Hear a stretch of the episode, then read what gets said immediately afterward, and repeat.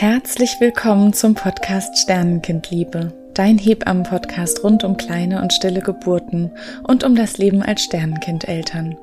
In diesem Podcast spreche ich ganz offen über alle Themen, die uns Sternenkindeltern bewegen. Ich spreche aus meiner Perspektive als Hebamme und als Sternenkindmutter.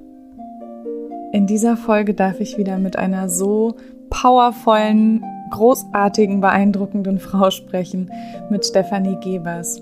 Steffi ist Gründungsmitglied und erste Vorsitzende des Vereins Sterneneltern Achim und Mama von zwei Kindern, einer aktuell neunjährigen Tochter und eines Sohnes, der 2013 in der 17. Schwangerschaftswoche stillgeboren wurde. Steffi ist Trauerbegleiterin mit Zertifizierung über den Bundesverband Trauerbegleiter sowie ausgebildete Begleiterin über das Netzwerk Hopes Angel. Im ersten Teil der Podcast-Folge erzählt Steffi uns von ihrer Geburt von Ben und leider hat sie nicht die besten Bedingungen der Begleitung dort erlebt und ich bin so beeindruckt davon, wie dankbar Steffi dennoch für so viele Dinge rund um die Geburt von ihrem Sohn Ben dennoch ist. Und gleichzeitig ist vollkommen klar, dass sie aufgrund ihrer Erfahrungen den ganz großen Wunsch hat, dass andere Sternenkindeltern besser begleitet werden bei der Geburt ihres Sternenkindes, sowie vorher und auch in der Zeit danach. So nimmt uns Steffi im zweiten Teil der Podcast-Folge auf die Reise bis zur Vereinsgründung von Sterneneltern Achim mit. Und es ist so erfrischend, wie Steffi erzählt, wie sie einfach mutig drauf losgegangen sind und ihrem Herzen gefolgt sind und dann so eins nach dem anderen sich immer weiter entwickeln durfte. Und mittlerweile sind Sterneneltern Achim ein unglaublich gut aufgestellter Verein, die wirklich rund um Sternenkindeltern ein richtig umfassendes Netzwerk, Weiterbildung und jetzt sogar bald einen Sternenkinderkongress ins Leben gerufen haben. Also der Sternenkinderkongress findet im April 2022 in Pferden statt. Also falls du da auch Lust hast und dich gerufen fühlst, kannst du dich auch noch anmelden. Ich verlinke das auf jeden Fall in den Show Notes. Ich bin so beeindruckt, mit wie viel Bodenständigkeit, Humor und Tatendrang Steffi seit so vielen Jahren für dieses Thema losgeht und bin einfach so dankbar für Menschen wie Steffi. Ich will gar nicht so viel vorwegnehmen. Ich hoffe, dass du für dich aus dieser Folge ganz, ganz viel mitnehmen kannst. Es ist auf allen Ebenen in dieser Folge etwas vorhanden. Ich glaube, dass sie sowohl für Betroffene als auch für medizinische Menschen als auch für Angehörige eine super interessante Folge ist. Und ich wünsche mir von Herzen, dass sich aufgrund dieser Folge einige Menschen berufen fühlen, auch etwas Ähnliches an ihrem Ort auf die Beine zu stellen. Liebe Steffi, ich freue mich so sehr, dass wir jetzt hier zusammen eine Podcast-Folge aufnehmen. Ich folge euch ja schon wirklich seit ich auf Instagram bin und bin so beeindruckt von eurer, ja, von eurer wirklich so vielseitigen Präsenz in dem ganzen Thema rund um Sternenkinder und bin deswegen super glücklich, dass du Lust hast, mit mir zu sprechen. Herzlich willkommen. Vielen, vielen Dank und ich freue mich auch total, äh, dass du uns diese Plattform bietest und ich liebe deinen Podcast. Ich bin so ein kleines Fangirl, deswegen ist es total schön, dass ich jetzt hier sein darf. Dankeschön. Das ist wunderschön, wirklich. Liebe Steffi, magst du einfach beginnen mit eurer Geschichte? Ja, sehr, sehr gerne.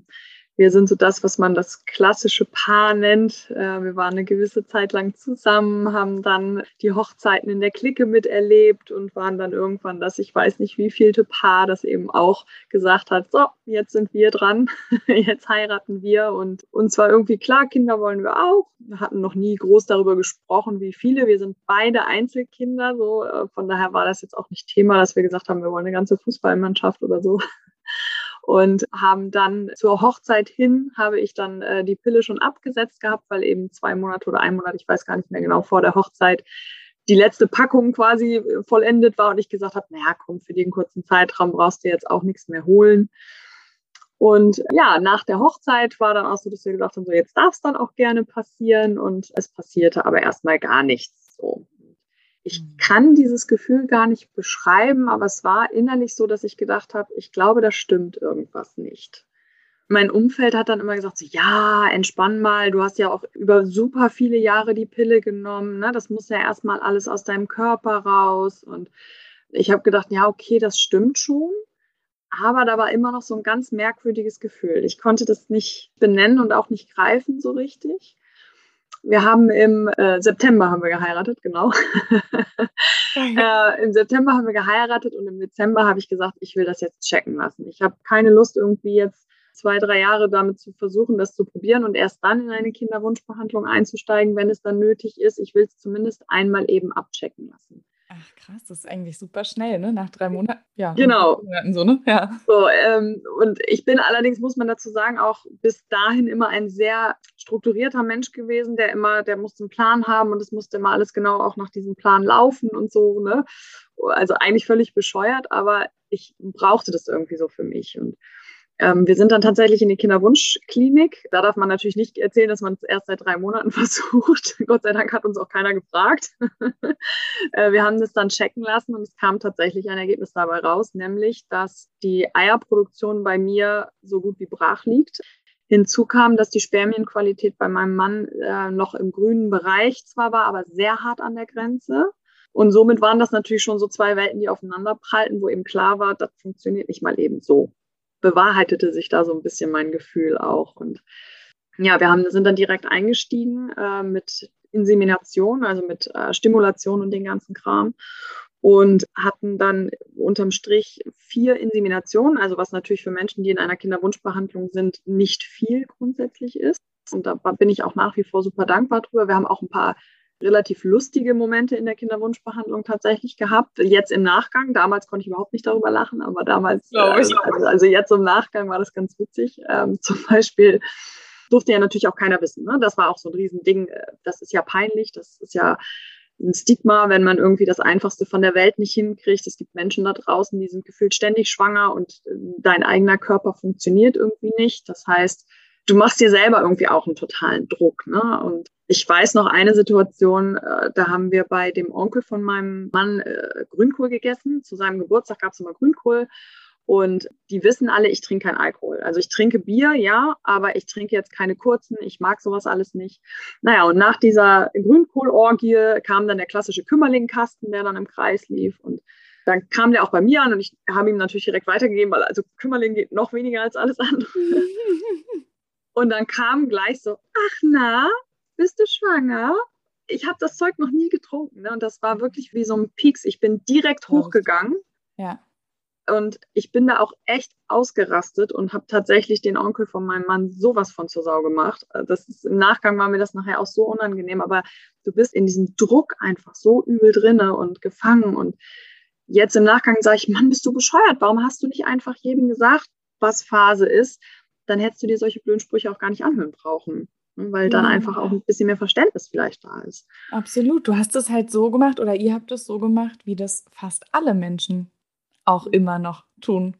Absolut. Und das ist das, was ich der Welt da draußen wirklich mitgeben möchte. Wenn ihr in eine Kinderwunschbehandlung müsst, dann kommuniziert das ruhig. Das, äh, ne? Also ja. ihr, man macht es sich so viel leichter tatsächlich auch. Ja, zumindest und, den engsten Menschen, ne? Ja, und das Schlimme daran war, ich habe ihn halt total zur Sau gemacht. Der war wirklich so klein mit Hut irgendwie und bin dann nach Hause gefahren. Drei Wochen später hatte er einen Herzinfarkt und ist gestorben. Oh nein. Das war halt nochmal, wir haben in diesen drei Wochen zwar kurz nochmal miteinander gesprochen und haben uns auch gegenseitig entschuldigt. Ne? Also er eben für sein Verhalten, dass das doof war und ich eben auch für meinen Ausraster dennoch schwebt das so ein bisschen überein. Ne? Und das ist so, man denkt immer so, oh Gott, ich glaube, wir hätten uns doch noch ein bisschen was zu sagen gehabt und haben einfach die Chance gar nicht mehr dazu bekommen. Ne? Und ja. das war einfach eine richtig blöde Situation. Eine, eine richtig lustige Situation zum Beispiel, was ich eben sagte, war, ich bin ganz schlecht mit Spritzen. Also Injektionsnadeln, ich kriege sofort feuchte Hände und ich gehe regelmäßig Blutspenden, kipp aber auch jedes Mal um. Oh, wirklich? Also, ist ganz toll, dass du es trotzdem machst.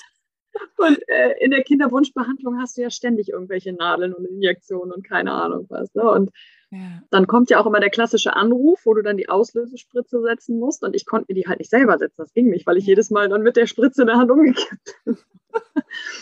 Also musste ich ein paar Leute tatsächlich einweihen. Das waren eben auch meine beste Freundin und auch einer meiner Arbeitskollegen tatsächlich. Ach, krass. Und dann kam der Anruf in der Mittagspause und meine Leute in der Firma, wir waren eine relativ kleine Firma, waren alle weg, nur er war noch da. Und ich bin dann wirklich zu ihm rein und habe meine Tupperdose mit dem Spritzbesteck vor ihn hingeschmissen und habe gesagt, du musst mich jetzt spritzen. Und er hat gesagt, du hast ja wohl die Pfanne heiß. Hat das jemand in seinem Leben schon zuvor gemacht? Nein. Und du bist ja cool. Und er hat dann gesagt, so, ja, was muss ich denn machen? Ich sage, ich habe dir das schon vorbereitet, weil sie wie so ein Donner, der alles aufgezogen hat. Und ich sage, hier, bitteschön, du musst mir die jetzt, ich halte dir auch die Bauchfalte fest, du musst ja nur reindrücken.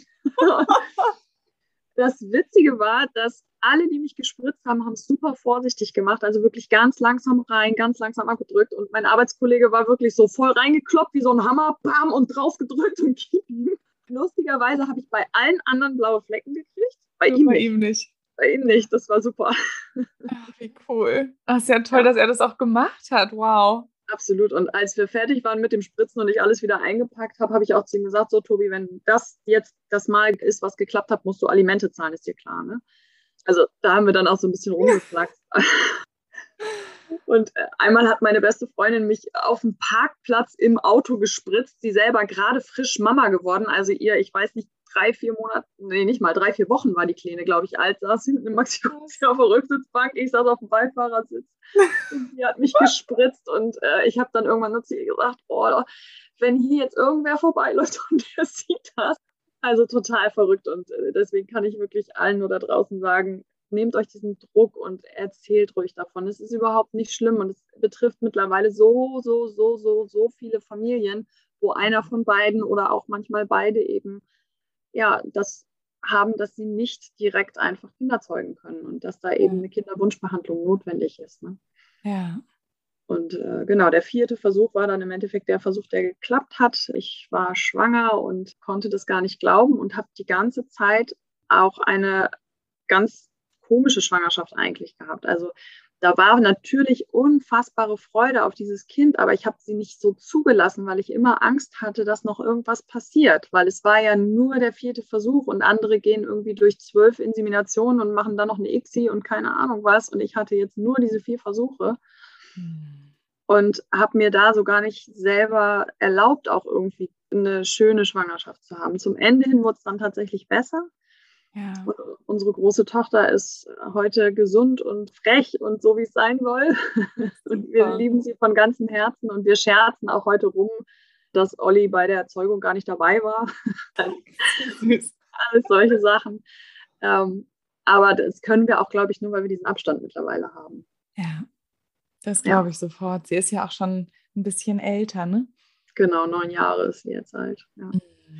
ja, das kann ich mir gut vorstellen.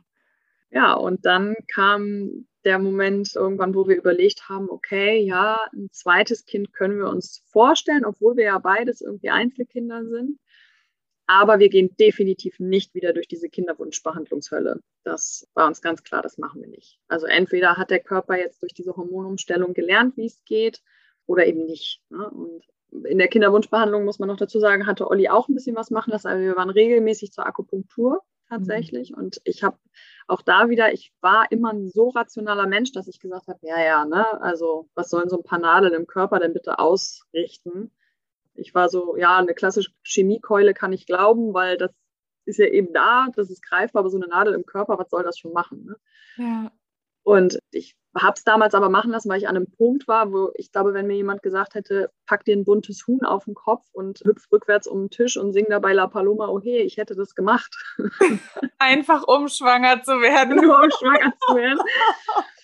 Und äh, ja, durch Zufall sind wir eben an diese Akupunkturgeschichte gekommen und es war super toll. Und da haben wir auch tatsächlich anhand der Ergebnisse von Insemination zu Insemination, wo wir eben die Spermienwerte ja dann auch schwarz auf weiß hatten, gesehen, oh krass, also ja, das, macht wirklich was im Körper. Ne? Oh, wie schön, dass du das sagst, ja. Also das, auch das kann ich nur jedem ans Herz legen. Oh, sehr gut. Und ja, wie gesagt, zweites Kind haben wir eben gesagt, ja, können wir uns vorstellen, aber nicht nochmal diese Kinderwunschhölle. Und es war total crazy. Wir haben jetzt gesagt, wir fangen jetzt nicht wieder an, Zykluskalender zu schreiben. Entweder es passiert halt oder es passiert nicht. Und es war tatsächlich der erste Schuss direkt ein Treffer. Nein, ist nicht. Ja, ist das also toll, oder? Ja. Sofort positiven Schwangerschaftstest in der Hand gehalten und ja, das war so uh, krass, happy und äh, irgendwie. Wow. Hättet ihr überhaupt nicht mit gerechnet, ne? Nee, überhaupt nicht. Und es war von Anfang an ein ganz anderes Gefühl irgendwie. Also es war so, ich konnte mich viel mehr darauf einlassen, vielleicht eben auch aufgrund dessen, dass ich mir selber sagen konnte, hey, das hast du jetzt selber geschafft, du musstest jetzt eben nicht diese Nachhilfe haben. Ne? Ja. Ja, und es war alles super. Also jede Kontrolle beim Gün, äh, mein Gün hat mich trotzdem total lieb, hat immer gesagt, wenn was ist, komm vorbei, weil der eben ja auch aus den Schwierigkeiten der ersten Schwangerschaft wusste, hey, da sind eben irgendwie im Kopf ganz viele Dinge, die da vorgehen und hat immer gesagt, komm rum, wenn was ist, überhaupt gar kein Thema, wir checken alles durch. Und ja, mhm. es war alles tutti. Wir hatten dann irgendwann auch die äh, Pränataldiagnostik, auch da alles super, super toll und bis eben zur 17. Schwangerschaftswoche. So, mhm. Da habe ich dann ja, eine leichte Schmierblutung gehabt den einen Tag und habe gedacht, so, Wuchs, was ist das denn? Ich kannte das schon von Hannah, von unserer Großen, allerdings immer nach dem vaginalen Ultraschall. So, mhm. da hatte der mhm. Frauenarzt mir damals ja auch erklärt, ja, das ist halt der Ultraschallkopf, der kratzt da so ein bisschen oben dran rum, dann kann halt mal was abgehen, das ist, ist normal so. Ja. Und, äh, da habe ich gedacht, bei Ben jetzt auch, okay, wird schon nicht sein, aber dennoch lasse ich es mal eben einmal abchecken. Und auch da war alles tutti der Arzt hat gesagt, naja, normalerweise, wenn da eine kleine Blutung ist, dann sieht man irgendwie wie so eine Delle im äh, Mutterkuchen und so, aber er konnte überhaupt nichts sehen und es war auch nicht genug, dass es jetzt kreisrund einmal abgegangen wäre oder sowas. Also es war wirklich auch altes Blut und so nichts Wildes. Ja, er hat dann zu mir gesagt, mach einfach ein bisschen ruhiger und ja, das habe ich auch gemacht.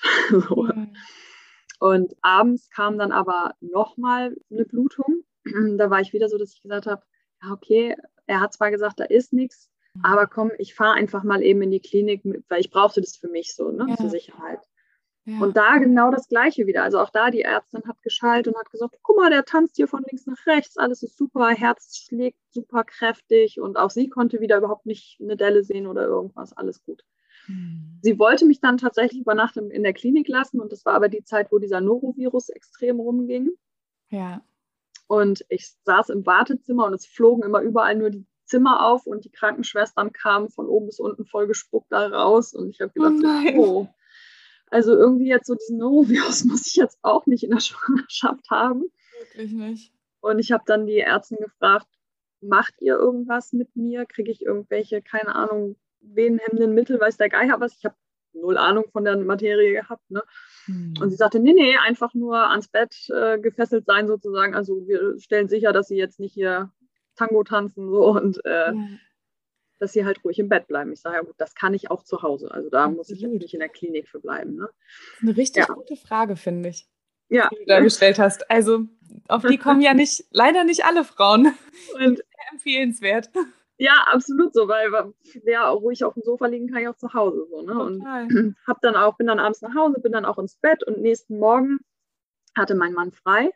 Und ich bin dann wirklich nur vom Bett aufs Sofa umgezogen, habe mich mit meiner Decke dahingelegt und alles war gut. Und er ist dann irgendwann mit äh, unserer Großen zusammen zum Einkaufen gefahren. Und ich habe da irgendwann gemerkt, irgendwas ist komisch.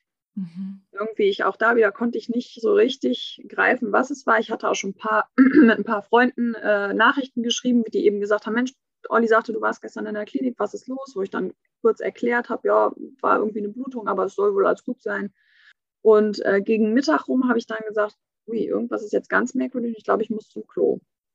Und bin dann aufgestanden. In dem Moment kamen mein Mann und, und meine Tochter auch nach Hause und ich bin zum Klo gegangen und hatte plötzlich eine richtig starke Blutung. Und ich habe sofort Olli gerufen und habe dann zu ihm gesagt, ich lege mich jetzt hier sofort hin und du rufst jetzt sofort einen Krankenwagen. Und das hat er auch gemacht und er hat quasi wirklich den Notruf abgesetzt, aufgelegt und schon hörten wir eigentlich die Sirenen, aber gefühlt hat das 7000 Stunden gedauert, bis sie endlich kam. Ja. Er hatte dann parallel auch schon seine Eltern angerufen, die dann eben Hannah abgeholt haben. Und die Sanitäter kamen und haben mich mitgenommen und das waren zwei so unglaublich tolle Menschen. Das waren ein Mann und eine Frau, werde ich nie vergessen. Sie ist gefahren und er saß die ganze Zeit hinten bei mir im RTW und hat meine Hand immer gehalten und hat immer so gestreichelt mit dem Daumen auf, auf der Handoberfläche. Also er war wirklich die ganze Zeit da und hat immer zu mir gesagt, wenn Sie irgendeine Veränderung spüren, dann sagen Sie mir bitte Bescheid. Und ich habe gesagt, mhm. ja, sofort. Und wir hatten mega Stau, das kam auch noch dazu. Und das war noch vor den Rettungsgassenkampagnen. Ja. Ich habe immer nur die Fahrerin von vorne fluchen gehört wie ein Rohrspatz. Also das war unfassbar. Wir kamen nicht mhm. durch. dann habe ich irgendwann zu ihm gesagt, ich glaube, jetzt ist eine Veränderung da. Und dann hat er gesagt, was ist los? Und dann habe ich zu ihm gesagt, ich glaube, da ist gerade noch mal ein Schwall Blut gekommen. Mhm. Und dann sagte er, okay. Und dann habe ich irgendwann zu ihm gesagt, nee, das ist kein Blut. Und dann sagte er, was ist es denn dann? Also wenn das jetzt Urin ist, überhaupt nicht schlimm, lass laufen und so. Und dann habe ich gesagt, wenn das Blut jetzt ist, dann kannst du mir gleich eine Infusion, weil dann bin ich hier gleich blutleer, weil das war halt so unfassbar viel. Und es war im Endeffekt das Fruchtwasser. Also mir ist auf dem Weg ins Krankenhaus ist mir die Fruchtblase geplatzt. Ach Mensch. Und ich war immer noch relativ entspannt, weil ich gedacht habe, naja, ganz ehrlich, die Menschheit fliegt zum Mond. Ne?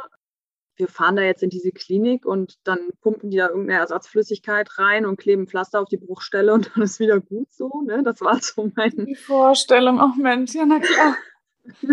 mein Nichtwissen, weil ich ja absolut null medizinischen Hintergrund habe. Mhm. Und äh, dem war aber eben nicht so. Wir kamen dann in der Klinik an und ähm, auch da wieder, muss ich sagen, waren die beiden Sanitäter so unfassbar toll. Er hat dann über die Trage, auf der ich drauf war, ne, dann noch sofort eine Decke über meine Beine gelegt, weil das Wasser, das Fruchtwasser natürlich da auch echt drinne stand und ich komplett nass und alles war. Mhm. Er hat eine Decke drüber gelegt, damit das keiner gesehen hat. Die Notaufnahme war irre voll, also der ganze Wartebereich war voll. Mhm. Und er hat mich dann an den Leuten vorbeigeschoben zum Empfang und hat dann die Dame gefragt, wo soll sie denn hin? Dann hat die nur gesagt, ja, die soll in, ich weiß nicht, Behandlungsraum 4 oder so, da soll die eben hingehen. Und dann sagte er, nee, nee, ich fahre die da eben hin. Und dann sagte sie, ja, wieso die ist da nur schwanger und nicht krank, die soll sich nicht so anstellen. Und dann hat er gesagt, ich fahre die da hin. Und dann war sie am Diskutieren und irgendwann hat der tatsächlich über diesen Tresen drüber gegriffen, hat die an ihrem Kittel gepackt, hat die zu sich rangezogen und hat gesagt, wenn ich sage, ich fahre die Frau dahin, dann fahre ich die Frau dahin und hier ist jetzt Ende der Diskussion. Und ich war ihm einfach so unfassbar dankbar, weil ich gedacht habe, Gott, wenn ich jetzt von dieser Trage runter muss mit dieser patschnassen Hose und da, wie unwürdig ist das einfach auch. Ne? Ja. Und ich wirklich, ich war dem einfach so unfassbar dankbar. Ja. Und er hat auch Wort gehalten und hat mich dann wirklich auch dahin geschoben und hat sofort die Tür hinter mir zugemacht und hat mir von dieser Trage runtergeholfen und hat dann gefragt, ob er mich stützen soll, während ich eben diese Hose auch ausziehe oder ob mir das unangenehm ist, ob er lieber gehen soll. Also der war so oh, toll. toll. Und, was ähm, ein Glück, oder? Also ich finde, ja. in all den Geschichten, die ich bisher so gehört habe, auch von kleinen und stillen Geburten, habe ich immer das Gefühl, im richtigen Moment sind so oft so wundervolle Menschen da, die einfach, wenn schon so eine schlimme Situation irgendwie da ist, wenigstens die Begleitung oft so toll sein kann. Ne? Also natürlich ist es kein Versprechen und nicht immer, aber es freut mich so zu hören. Ja, absolut. Also der, der sollte das Bundesverdienstkreuz bekommen. Ja. ja, und er brauchte dann im Endeffekt auch nicht lange bleiben, weil kurz nachdem wir da waren, ich weiß nicht, fünf Minuten später oder sowas, flog die Tür schon auf und meine Mama kam reingestürmt, weil mein Mann tatsächlich geistesgegenwärtig bei ihr angerufen hat. Mhm. Und auch das war total krass. Äh, sie hat das Telefonat bekommen, also auf dem Diensttelefon wohl gehabt und hat dann nur den Hörer zur Seite geschmissen, hat ihre Handtasche geschnappt und ist los. Und ihr Chef hat ihr wohl noch hinterher gebrüllt, oh mein Gott, was ist passiert? Aber da war sie auch schon den Flur runter und weg wohl. Hm. Und sie war auch bei der Geburt unserer Tochter dabei. Deswegen war auch eigentlich klar, sie wird definitiv auch bei der Geburt von unserem Sohn dabei sein. Und ja, als sie reinkam, war es einfach so, oh Gott, ne? man ist dann ja doch irgendwo noch Kind. Und wenn die Mama dann reinkommt, dann ist irgendwie so ein ganz großer Stein, der von der Schulter fällt und man sagt so, oh Gott, jetzt kann ich mich fallen lassen, weil meine Mama ist da. ja, wie gut, wie gut, wenn, also ist vielleicht auch nicht bei allen Menschen so, ne? Aber wie wunderschön, wenn das bei dir so ist. Total cool. Genau. Und, ähm, achso, genau. In, kurz bevor meine Mama kam, hatte ich tatsächlich auch schon eine Untersuchung, fällt mir gerade ein. Mhm. Äh, der Arzt, den wir hatten, der war leider der deutschen Sprache nicht ganz so mächtig. Mhm. Und der hat immer nur gesagt, wir können nichts mehr tun, Schwangerschaft ist schon entscheide. So. Oh. Und ich habe gedacht, so. Das ist okay, gar nicht verstanden, ne? Was meint er da jetzt mit so, wie die Schwangerschaft ist schon in der Scheide? Ja, wo soll sie denn sonst sein? Im Kopf? Oder also, ne, so irgendwie, das habe ich überhaupt nicht verstanden. Diesen Satz hat er, ich weiß nicht, gefühlte 90 Mal wiederholt, bis meine Mama eben kam. Und dann hat er meiner Mama diesen Satz auch noch ein paar Mal um die Ohren geknallt. Beim vierten Mal hat meine Mama dann gesagt, ja, ist in Ordnung, ich habe es ja verstanden. So. Erst dann hat er die Klappe gehalten und kurz darauf kam dann auch mein Mann tatsächlich rein und dem hat er es dann auch noch ein paar Mal gesagt. Und auch da mein Mann wieder so ein Fragezeichen über dem Kopf. So. Und auch da hat meine Mama wieder zwischengehauen und gesagt, es reicht jetzt, ne? Ist jetzt gut. So. Und ja, wir wurden dann verlegt von der Notaufnahme hoch auf die gynäkologische Station in ein Einzelzimmer, Gott sei Dank. Ja. Und äh, wir wurden da reingeschoben. Dann kam einmal kurz ein Arzt, der sich vorgestellt hat und der ist dann wieder raus. Und dann war keiner mehr gesehen. So. Ich habe irgendwann, ich kann dir gar nicht sagen, wie viele Stunden ins Land gezogen sind. Wir saßen und saßen und saßen und habe irgendwann zu meiner Mama gesagt, Mama, kommt jetzt irgendwas noch so, ne? Und sie sagt, ich habe keine Ahnung. Und dann ist sie irgendwann raus und hat mal eine Schwester angesprochen und gesagt, so, was passiert denn jetzt überhaupt? Müssen wir jetzt irgendwie, was, was machen wir denn jetzt hier überhaupt? Und mhm. ja, nee, wir gucken jetzt mal. Also die wird gleich eine Tablette zur Einleitung kriegen und dann kommt das Kind halt. Meine Mutter so, äh, okay, weil auch da war sie natürlich überhaupt nicht darauf vorbereitet. Ist dann rein, hat mir das gesagt und ich nur, uh, okay, alles klar. Ja. Aber euch war wahrscheinlich überhaupt nicht klar, was das in der Schwangerschaftswoche bedeutet, ne? null, gar nichts. Ne? Und mhm. ja, irgendwann kam dann diese besagte Tablette, die wurde auch einfach nur hingestellt, halt in so einem kleinen Mini-Shotglas, sag ich jetzt mal. Und dazu dann eben so ein, so ein Aufklärungsbogen, den ich unterschreiben musste. Auch da wurde nichts zu gesagt. Lesen Sie sich das durch und dann müssen Sie es unterschreiben, hieß es dann nur. Ich weiß noch, oder das Einzige, was mir von diesem Bogen in Erinnerung geblieben ist, dass da irgendwas stand, dass dieses Medikament ursprünglich für Magengeschwüre entwickelt wurde. Off-Label-Use, super. Ja. Genau so, ne? Und ich habe nur gedacht, ja, Magengeschwür, okay. Hm. Naja, sind ja Ärzte und Schwestern. Ich bin ja hier in einer Klinik, die werden ja wissen, was sie tun. Also habe ich das Ding unterschrieben und zurückgegeben und dann, ja, die Tablette geschluckt. Hm. Und keine 30 Minuten später habe ich zu meiner Mama gesagt, ich muss zur Toilette. Ich habe das Gefühl, ich muss unfassbar pinkeln. Und es hat euch niemand darauf vorbereitet? Nein. Und meine Mama hat eine ganze Zeit lang früher als Schwesternhelferin gearbeitet. Also die kannte so ein bisschen klinische Abläufe und so und hat geistesgegenwärtig gesagt, du gehst jetzt nicht auf Klo, weil überleg mal, der kleine Mann ist noch so klein einfach, der kann dir so aus dem Schoß fallen. Nachher knallt er ins Klo, das geht nicht. Wir holen erstmal einen Einsatz für die Toilette. So, wow. und dann haben wir Glück, dass du sie dabei hattest. Absolut. Und wir, wir haben dann geklingelt und nach diesem Einsatz gefragt. Dann hieß es nur, ja, ja, bringe ich ihn gleich. Und nach so einer halben, dreiviertel Stunde habe ich irgendwann zu meiner Mama gesagt, wenn der jetzt nicht da, ich pinkel hier ins Bett, Mama, ich, das geht ja. nicht, ich will nicht ins Bett pinkeln. So. Und dann ist Mama wirklich raus auf die Flure und hat alle Schränke aufgerissen. wirklich alles aufgerissen, bis sie diese Einsätze gefunden hat. Und ist Toll. dann mit diesem Einsatz unterm Arm reingeklemmt wieder reingekommen und hat den Einsatz dann auch eingebaut in die Toilette und dann ist sie mit mir zusammen auf Klo gegangen und beim Hinsetzen habe ich irgendwann nur zu ihr gesagt, halt mich fest, das Kind kommt. Oh Mann. Und sie hat mich dann gepackt und ich habe unter mich gegriffen und habe ihn dann aufgefangen. Ach, ist nicht dein Ernst. Ja, und ich, ich bin im Nachgang total froh auch darüber, dass ich ihn aufgefangen habe, weil natürlich okay. wäre er nicht im eigentlichen Klo gewesen, weil da ist ja der Einsatz drin, aber am Ende des Tages ist auch dieser Einsatz immer noch ein Klo. Und da haben Leute reingepinkelt. Und ne, ist so. trotzdem hart und es ist trotzdem ja. unschön und es ist hunderttausendmal schöner, wenn man sein Kind in die Hand aufhängt. Natürlich. Und ich war null darauf vorbereitet. Ich habe bis dahin auch noch nie einen toten Menschen gesehen. Also mein Sohn war quasi der erste tote Mensch, den ich gesehen habe. Und ich weiß noch, dass ich runtergeguckt habe, weil das eben alles so schnell ja auch ging und ich ihn aufgefangen habe. Und das Erste, was ich gesehen habe, war sein Arm. Mhm. Und ich habe sofort den Kopf wieder hochgerissen und habe gesagt, oh Gott, der Arm. Und meine Mutter sagt, was ist mit diesem Arm? Ist der abgerissen? Das war also das Erste, was sie sagt. Und ich sage, nein, der hat einen Arm. also jetzt im Nachgang kann ich da auch echt so ein bisschen drüber lachen. So, ne? Aber das war das war so surreal alles. Und, ja, das glaube ich dir. Ähm, Olli ist dann in dem Moment auch losgerannt und hat dann äh, den Arzt geholt. Der kam dann reingeschossen und hat ihn mir auch aus der Hand genommen. Ich habe dann auch immer noch nach oben geguckt, weil ich immer gedacht hatte, ich kann mir das nicht angucken, ich kann mir das nicht angucken. Mensch. Und er hat ihn dann genommen. Er hat auch keine Fragen gestellt, also ob Olli abnabeln möchte oder so, überhaupt nicht. Und ich bin mir ziemlich sicher, dass Olli das gerne gemacht hätte, weil er auch unsere Tochter abgenabelt hat einfach. Und warum hätte er das bei unserem Sohn nicht auch machen wollen? Also man hätte ihn halt an die Hand nehmen müssen einfach. Ne? Aber ja, und äh, der Arzt hat ihn dann weggenommen und hat schnell abgenabelt und hat dann nur im Rausgehen quasi über die Schulter gefragt, wollen Sie ihn vor oder nach der Ausschabung sehen? Und ich habe dann nur gesagt, was, was, bitte ist eine Ausschabung? Auch das wusste ich überhaupt nicht. Ach, Steffi. Und ich habe dann nur gesagt, so, äh, was ist denn eine Ausschabung? Ja, Sie müssen in den OP, Sie kriegen gleich noch eine Vollnarkose. Ich habe nur das Wort Vollnarkose gehört und habe gesagt, okay, was weiß ich, ob ich eine Vollnarkose überlebe? Keine Ahnung. Ich will ihn jetzt sehen. Ich will ihn sowohl als auch, habe ich dann noch zu ihm also, gesagt, wow. das weiß ich.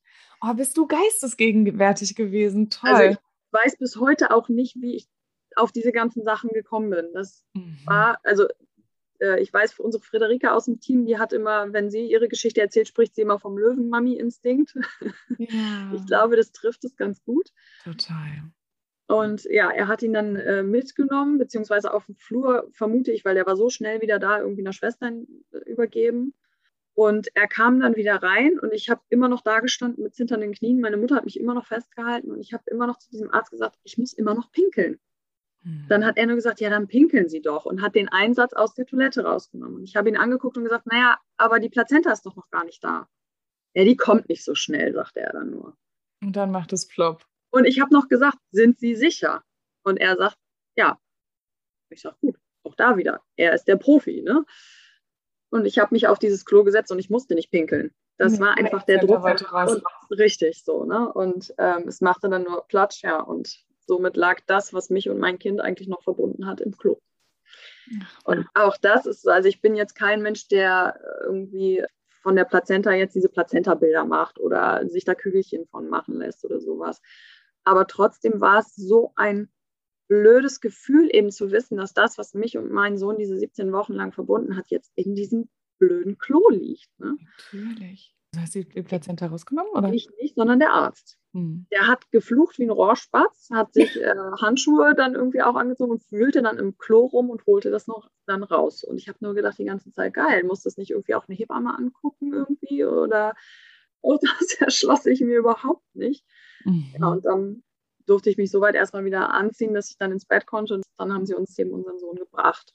Mhm. Aber musstest war, du dann noch in den OP oder war das dann ja. für den Arzt erledigt? Trotzdem wollte nee, er. Ich musste trotzdem in den OP. Und das passiert hier leider ständig. Also es ist eine Handvoll Frauen, die sich dagegen sträubt und sagt, warum muss ich jetzt in diesen OP? Mhm ja, da können wir auch nachher nochmal zu mhm. äh, sprechen. Also das, ja, ich verstehe es auch bis heute nicht, weil wenn die Frau jetzt nicht extrem blutet oder es andere medizinische Gründe dafür gibt, aber naja. Mhm. Man brachte uns dann unseren Sohn äh, fertig angezogen, also in so einem gehäkelten kleinen Schlafsack.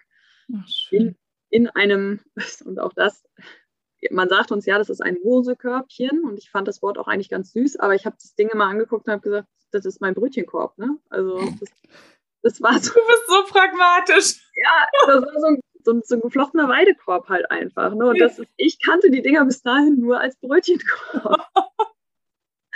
Und aus meiner jetzigen Arbeit weiß ich eben, dass es ja viel schönere Sachen auch gibt, ne? Mhm. dass es einfach diese ja. kleinen Schiffchen gibt oder diese kleinen Bettchen und sowas. Das war halt, mhm. mein Sohn kam im Brötchenkorb. Naja, gut. Und wir haben dann eben ein bisschen Zeit mit ihm verbracht, bis ich dann runter in den MP musste. Und es war tatsächlich auch meine Mama, die gesagt hat, macht mal ein paar Fotos von ihm. Na, wie gut. Und mein erster Gedanke war, ich kann doch keine Leiche fotografieren. Na klar. Das war so mein erster Gedanke. Ne? Und mittlerweile ja, denke ich verbreitet, so, oh, ne? Hm. es war 2013 und es gab damals die Initiative Dein Sternenkind schon. Mhm. Und es hat mir keiner gesagt. Ja, die war wahrscheinlich und, einfach auch noch nicht so verbreitet. Genau, und die Fotos, die wir haben, die haben wir halt mit unserem Handy gemacht. Und 2013 waren die Handykameras zwar da, aber jetzt auch noch nicht aber so anders. Genau. Ja. Dazu kamen unsere zitternden Hände. Ne? Also mhm. die Aufnahmen sind einfach mhm. schlecht ja. und verschwommen und dunkel und man sieht eigentlich nichts drauf. Mhm. Und wir haben zwei Fotos von der Station bekommen, die wiederum sind komplett überbelichtet. Also die Fotos sind einfach super schlecht. Schade. Ach, wie schade. Und du hast jetzt schon so viele wunderschöne Bilder von anderen Kindern gesehen. Das ist einfach der Riesenunterschied, ne? Das kommt noch dazu, klar. Aber das ist so ein Punkt, warum mir halt auch die Fotografen und die Fotos an sich so am Herzen liegen, ne? weil ich einfach ja. sage und auch höre immer wieder von, von den Familien, die wir begleiten, dass das einfach so, ja, so wertvoll eins der wichtigsten Erinnerungsstücke ist. Ne? Also ja. wie oft hören wir in den Vorgesprächen, dass die Eltern sagen, ich, ich kann mir mein Kind nicht angucken, ich habe Angst, dass sich die Bilder einbrennen. Und ich sage ganz oft zu den Eltern, also ich sage immer zu den Eltern, final entscheidet ihr das. Aber soll ich euch sagen, wie sehr ich mir gewünscht hätte, dass dieses Bild sich bei mir eingebrannt hätte? Weil dann bräuchte ich jetzt nicht diese beiden schlechten Fotos, um wirklich nochmal zu gucken, hat dieses Kind Ohr gehabt und eine Nase. Ja. Denn auch das ist ein Punkt, uns äh, hat damals keiner gesagt, dass wir den Kleinen auch mal aus diesem Körbchen rausnehmen können. Mhm, dass ihr auch mit ihm kuscheln dürft und ihn halten könnt. Und ja, das genau. Das heißt, ich habe die ganze Zeit immer nur diesen Brotkorb quasi auf dem Arm gehabt und äh, weiß bis heute nicht, wie diese 120 Gramm sich eigentlich wirklich angefühlt haben, weil immer nur dieser Korb dabei war. Ne? Ja. Irgendwann steckte eine Schwester den Kopf in die Tür, das weiß ich noch, und sagte nur, äh, sie können ihn auch ausziehen, wenn sie wollen. Und zack, war sie wieder verschwunden. Und ich habe nur gedacht, so, ja, warum soll ich ihn denn jetzt ausziehen? Das habe ich auch nicht so verstanden. Ne? Einfach weil man gar nicht in dem Moment klar denken kann. Nee, natürlich, ja. Jetzt weiß ich, was sie meinte. Sie meinte, spüren Sie Ihr Kind, nehmen Sie es auf. Okay. Ja, schau dir alles an. Ja, natürlich. Ich kann es aber in dem Moment überhaupt nicht. Ja, das glaube ich. Ja, und er lag die ganze Zeit auf der Seite und auch die Fotos, diese paar schlechten, die wir haben, zeigen ihn natürlich immer nur von der Seite. Das heißt, ich weiß, ein Ohr hat er definitiv. Ich weiß aber nicht, hatte er eigentlich zwei Ohren? Mit Sicherheit wird er zwei Ohren gehabt haben. Ne? Aber das sind so Fragen, die du dir stellst. Und es wurde ein Fußabdruck gemacht, mhm. ein Tintenfußabdruck, aber auch nur von einem Fuß. Mhm. Ich frage mich zum Beispiel, die ganze Zeit hat er nur einen Fuß gehabt. Mensch, oh, das ist so Wahnsinn. Ne? Ich glaube, das können sich einfach Menschen auch nicht vorstellen, was alles in den Köpfen von Eltern so abgeht. Ne? Genau. Und, äh, Im Nachhinein, ja. Genau, und auch Hände, ne? Also natürlich. hat er überhaupt Hände gehabt, weil die waren die ganze Zeit in diesem Schlafsack natürlich mit. Ja, na klar.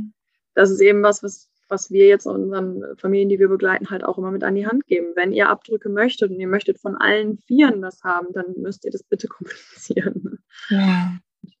Irgendwann war klar, wir müssen nicht über Nacht bleiben, wir dürfen nach Hause und ja, dann kam auch die Verabschiedung und dann sind wir nach Hause gefahren.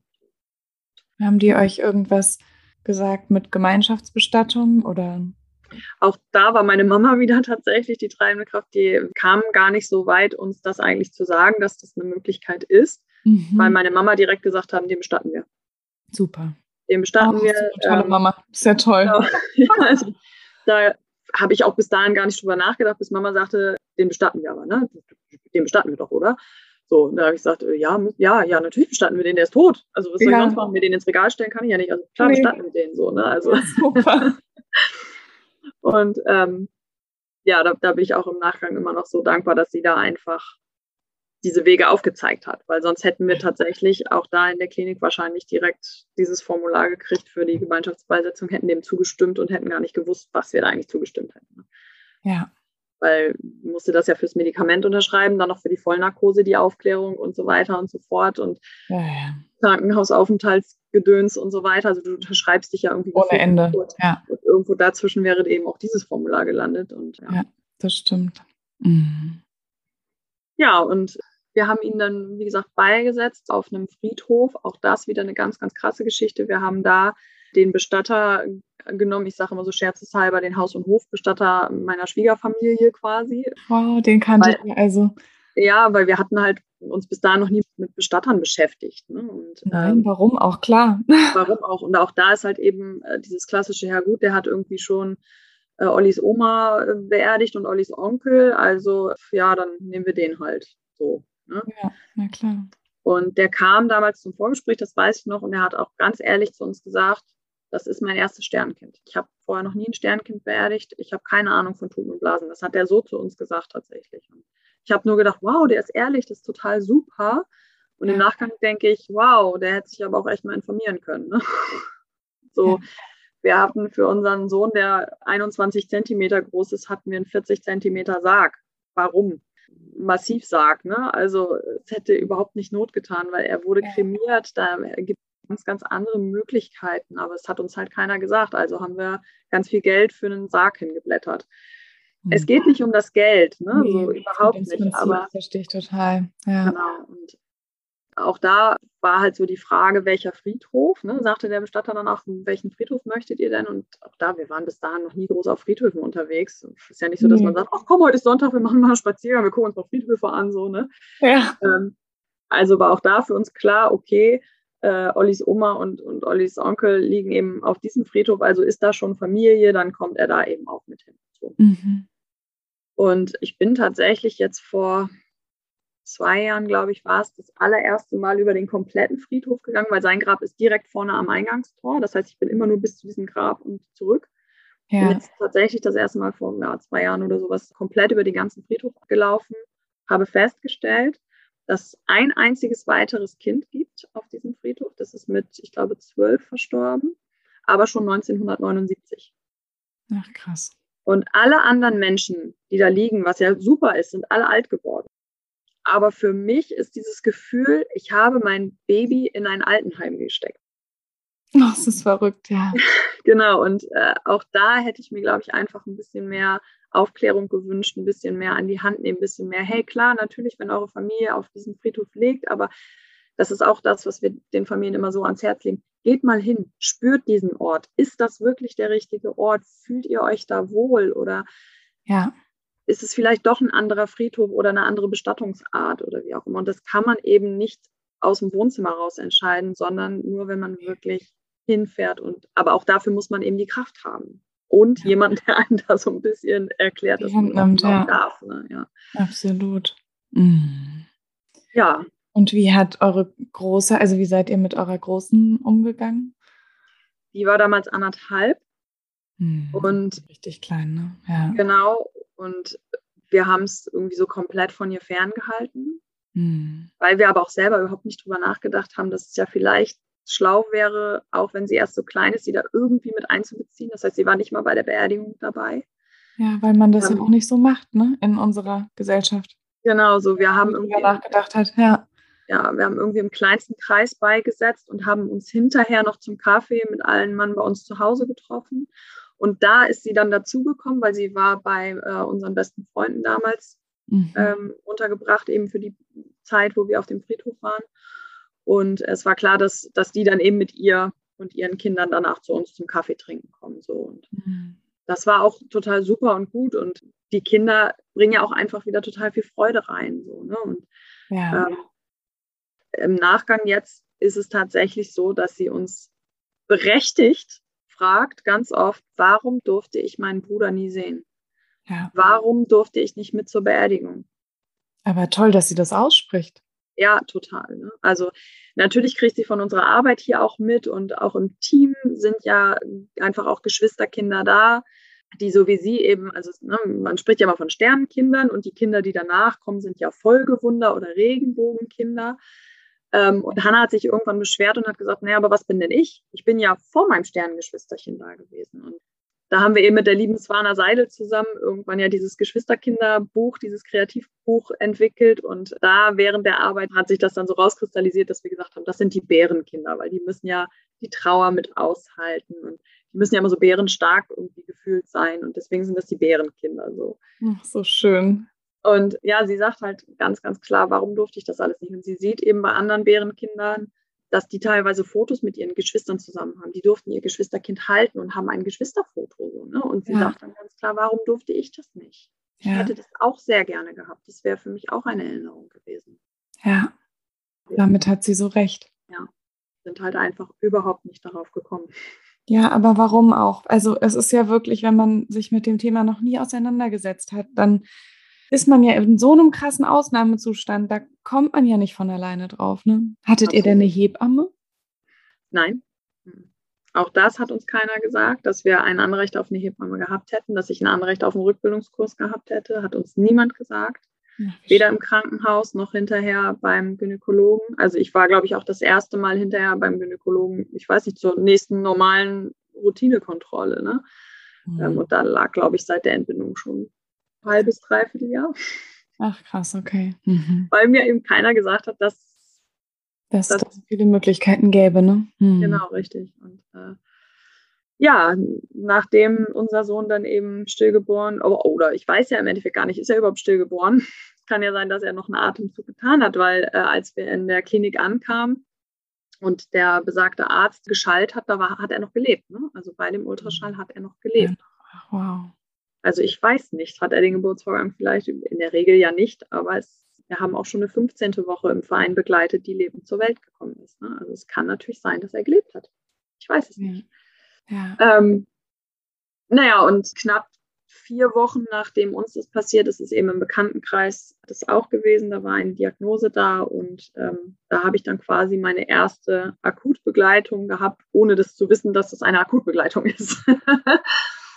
Also ich habe da eben wirklich der Familie alles an die Hand gegeben, was mir gefehlt hat. Ne? Und habe gesagt, ich sage euch jetzt alles, was mir gefehlt hat und ihr pickt euch das raus, was gut ist. Fotos, Geschwisterkinder, ne? und habe so voll alles rausgehauen. Und, äh, Aber da warst du ganz schön schnell auch, ne? Ich meine, deine Große war jetzt auch noch nicht so groß, dass dir da das Thema Geschwisterkinder irgendwie schon aufgegangen ist, ist ja wirklich toll. Ja, ja das, ist so dieses Revue passieren ne? lassen. Ne? Mhm, na klar.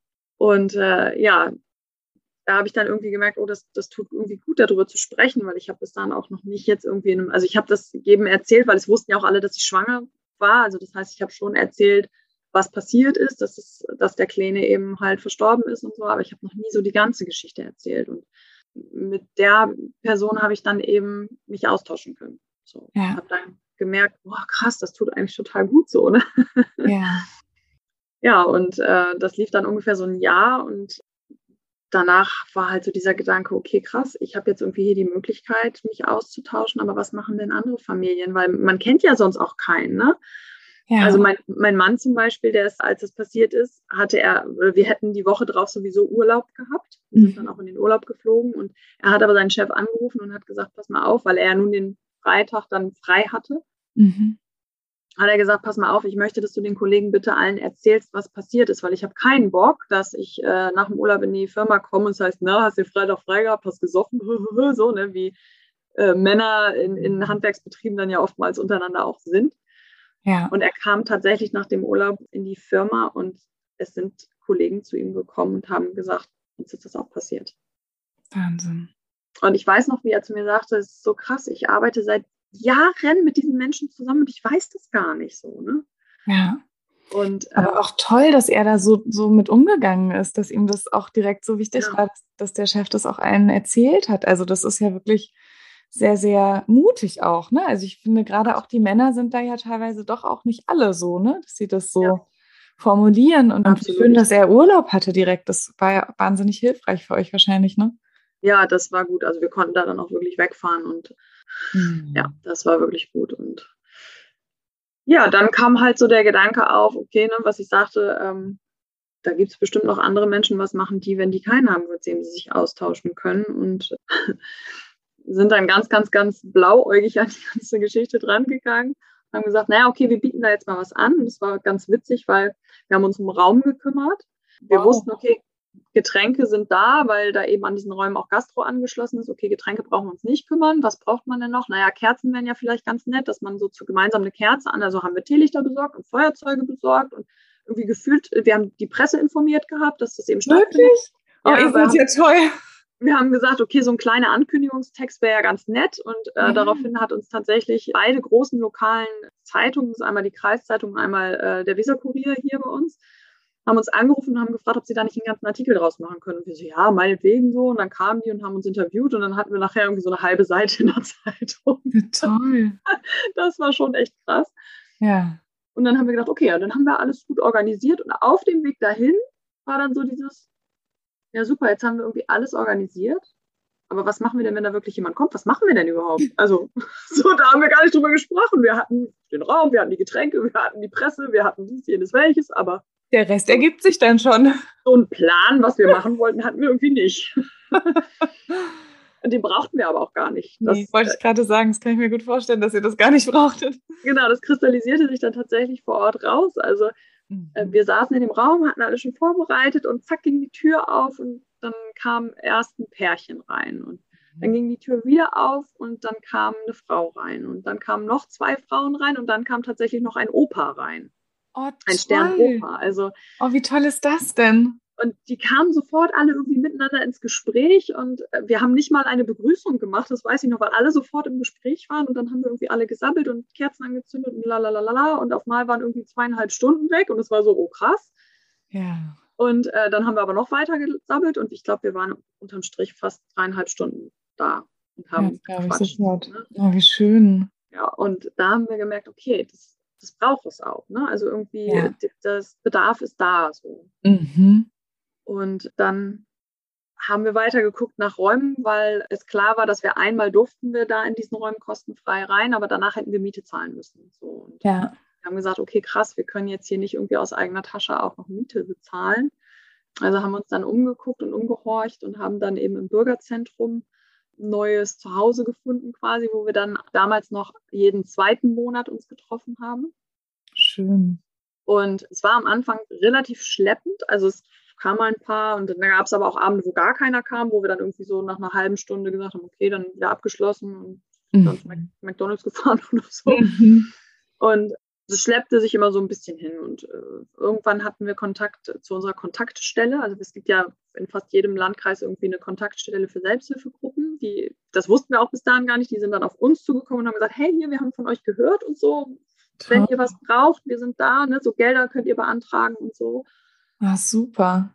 Und irgendwann, da waren wir dann schon, ich weiß gar nicht mehr, 14, ja, drei Jahre alt quasi, also die, die Selbsthilfegruppe war schon drei Jahre alt, hatte unsere Kontaktstelle dann die Idee, einen Fachtag zu machen zum Thema Sternkinder. Und hat halt gesagt, Mensch, habt ihr da nicht Lust zu? Super. Und wir haben gesagt, so ja, okay, warum nicht? So hört sich ja ganz gut an. Sie hat dann so ein bisschen, weil ich bis dahin auch gar nicht wusste, so was macht man denn auf so einem Fachtag überhaupt? Mhm. Mhm. Und äh, sie hatte dann ein bisschen erzählt, weil sie schon mal einen Fachtag Adipositas irgendwie gemacht hat mhm. mit einer anderen Selbsthilfegruppe, hat davon so ein bisschen erzählt, sodass wir halt eben ein Bild gekriegt haben. Ach, guck mal, sowas macht man auf einem Fachtag, alles klar. Ach, cool. Ja, und dann haben wir relativ schnell äh, eben auch diesen Tag geplant und hatten dann Redner und Programm auch gestrickt und es ging dann wirklich den ganzen Tag und es haben sich echt 70 Menschen angemeldet wow. äh, für diesen Fachtag. Davon waren ich glaube, 20 Betroffene, weil wir gesagt haben, wir machen das sowohl für Fachpersonal, Ärzte, Hebammen, Psychologen, Bestatter und so weiter, mhm. aber eben auch für die Betroffenen. Ja. Das ist wirklich, es war so toll, es ist so gut angekommen und wir haben ein unfassbares Feedback bekommen. Ja, das glaube ich. Und ab da ging es dann einfach nur noch hoch. Also ja. ähm, wir wurden viel ernster genommen. Ja das, damit ging es schon los. Ne? Das ja, war das immer so, dass teilweise die Kliniken wollten nicht mal unsere Flyer annehmen, hm. weil die immer gesagt haben, ja, Betroffenenkompetenz und sowas. Ne? Hm. Ähm, danach haben die uns angerufen und nach Flyern gefragt. Wow. Nice. Oh, wie toll. Also damit ging es echt los. Mhm. Ja, wir konnten dann das Team erweitern. Unsere Jenny ist dann dazugekommen und ist ein absolutes Geschenk des Himmels. Also wirklich mit Jenny ging es dann auch. Die wollte eigentlich, es war ganz witzig, ist selber gar nicht betroffen. Ach, äh, wow. Äh, genau, ist Kinderkrankenschwester, äh, mhm. damals in der Pferdener Klinik hier gewesen bei uns, also eine der Geburtskliniken. Mhm. Und wollte, dadurch, dass sie eben ganz auf die Frauen bei sich auf der Station auch hatte, einfach mal hören, was brauchen die denn eigentlich so? Ah, wie das, toll. Das war das, warum sie eigentlich zu uns kam. Sie wollte gerne in die Selbsthilfegruppe rein und wollte einfach mal hören. Mhm. und ich weiß noch, sie kam zur ersten Selbsthilfegruppe bewaffnet mit ihrem Stift und ihrem Block und hat sich da hingesetzt und hat ganz fleißig mitgeschrieben.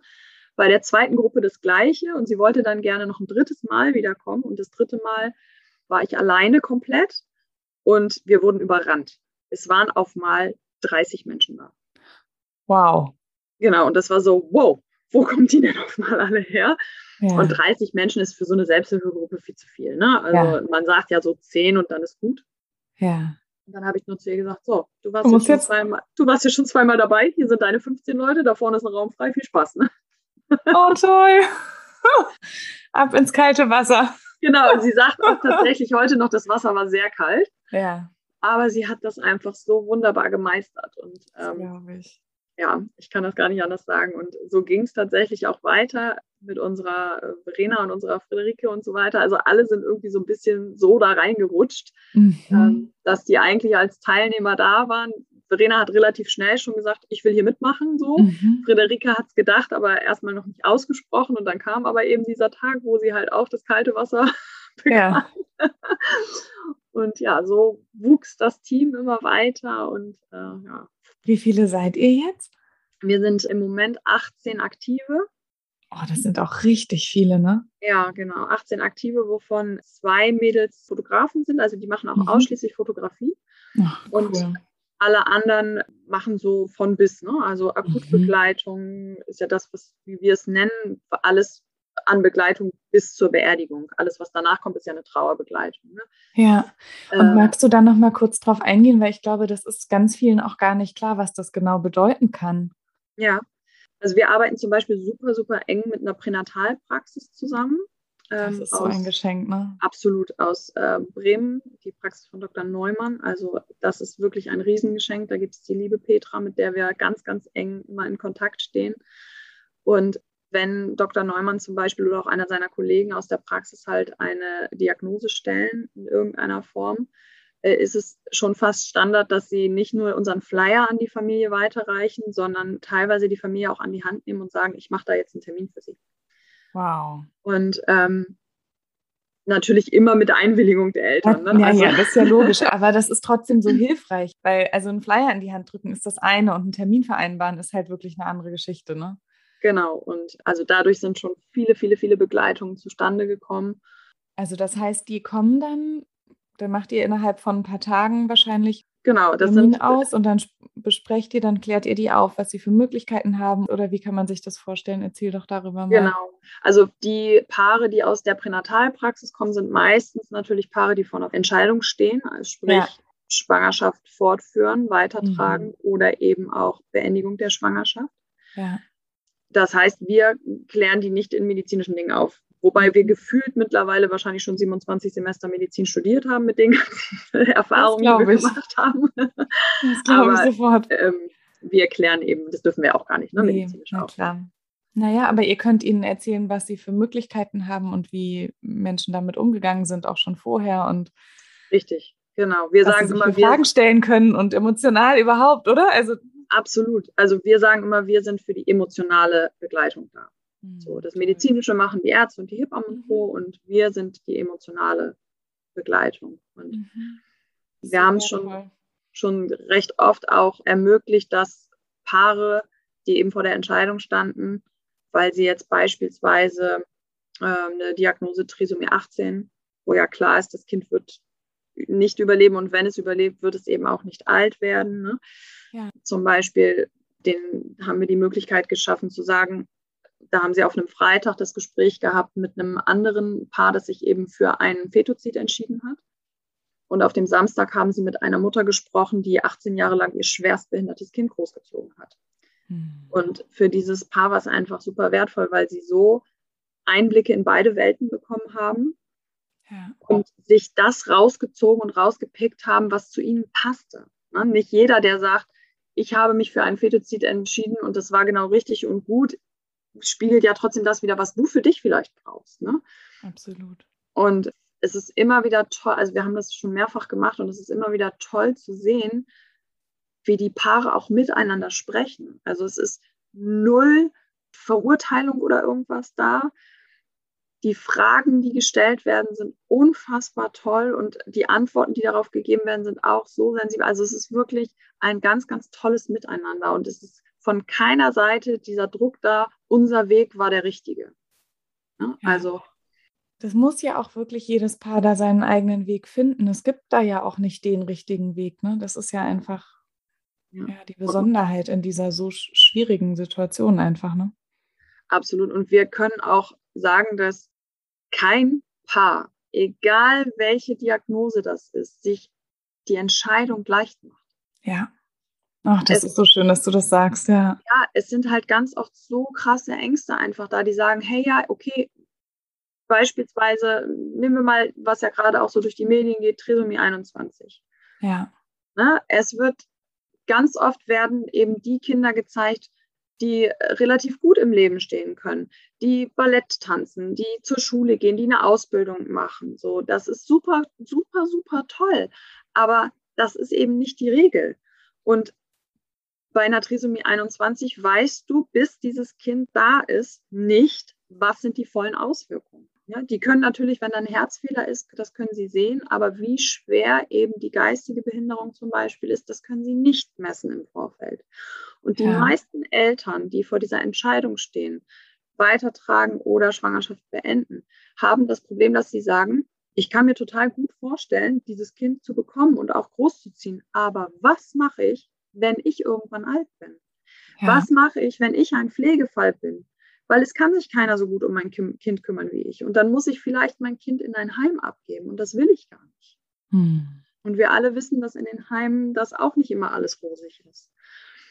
Und das ist, glaube ich, der Kasus Knacktus, wo ganz viele eben sagen, ich entscheide mich jetzt, diese Schwangerschaft zu beenden. Mhm. Wir hören immer wieder, naja, die haben sich ja selber gegen ihr Kind entschieden. Nein, haben sie nicht. Sie haben sich nicht gegen ihr Kind entschieden. Sie haben sich dazu entschieden, die Schwangerschaft frühzeitig zu beenden. Aber sie haben sich nicht gegen ihr Kind entschieden. Und sie sind genauso traurig wie alle anderen, die diese Entscheidung nicht treffen mussten, wo das Schicksal das oder wer auch immer das Leben das von alleine entschieden hat und die das nicht bewusst entscheiden mussten. Ne? Genau, ganz genau. Und, wir haben genau ähm, dieselben Prozesse danach. Das ist, finde ich, wirklich auch immer noch mal wichtig. Und noch was obendrauf, ne? Das ist halt, darüber wird so wenig gesprochen, deswegen finde ja. ich das so schön, dass du es direkt gleich ansprichst, ja.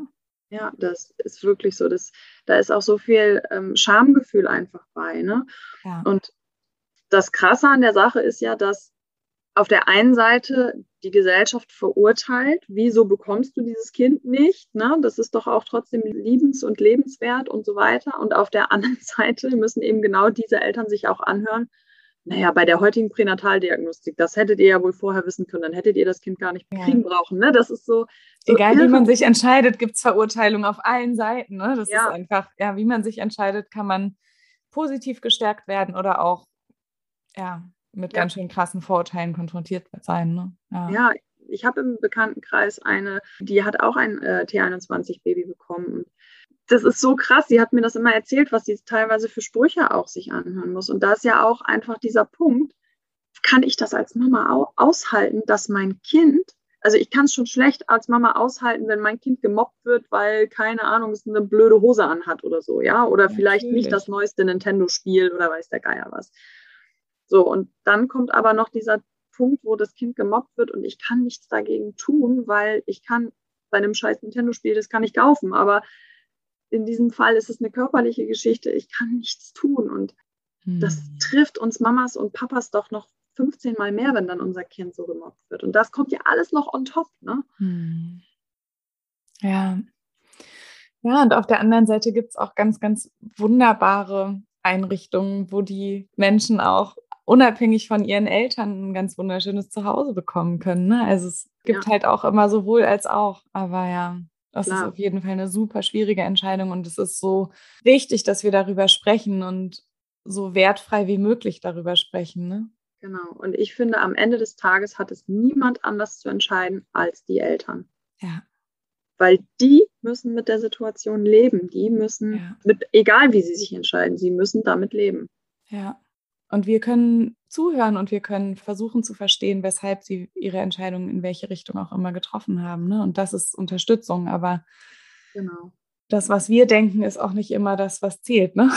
Ja, in der Situation. richtig. Ja, das ist der, genau, das ist dann unsere Akutbegleitung. Das heißt, ja. wir begleiten die Familien eben wirklich so, wie sie das möchten und brauchen und zulassen auch. Ja. Ähm, das ist auch ganz unterschiedlich. Es gibt Familien, die sagen, mir ja, reicht dieses Vorgespräch. Ne? Also wir sprechen in diesem Vorgespräch schon ganz, ganz viel an. Wir packen auch immer mit denen zusammen die Kliniktasche so im Kopf. Also wir haben so eine Kliniktaschen-Checkliste, wo wir dann zum Beispiel, da stehen natürlich auch Zahnbürste und Zahnputz da drauf, aber wir sagen auch zu denen ganz klar, ihr seid in einer Klinik, das kann auch mal ein paar Tage dauern und das Krankenhausessen ist jetzt auch nicht so der Kracher. Also packt euch, wenn ihr gerne Chips esst oder Snickers oder weiß der Geier was, Cola gerne mal trinkt, packt euch das ruhig ein. Ja. Nehmt euch ruhig ein elektrisches Teelicht und ein schönes Windlicht mit zum Beispiel. Macht es euch gemütlich. Wenn ihr gerne ja. Gesellschaftsspiele oder Kartenspiele spielt, dann nehmt euch ein Kartenspiel mit. Ne? Also, und da haben wir schon so oft das Feedback von Eltern bekommen, dass sie gesagt haben, krass, da wären wir im Leben gar nicht drauf gekommen. Und es war so schön, dass wir es mit hatten. Ne? Ja.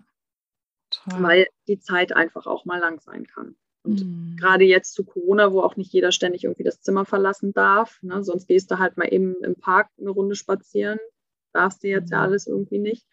Ja. Da kommen irgendwann diese Wände auf dich zu. Ne? Ja, auf jeden Fall. Und würdet ihr denn auch mitgehen?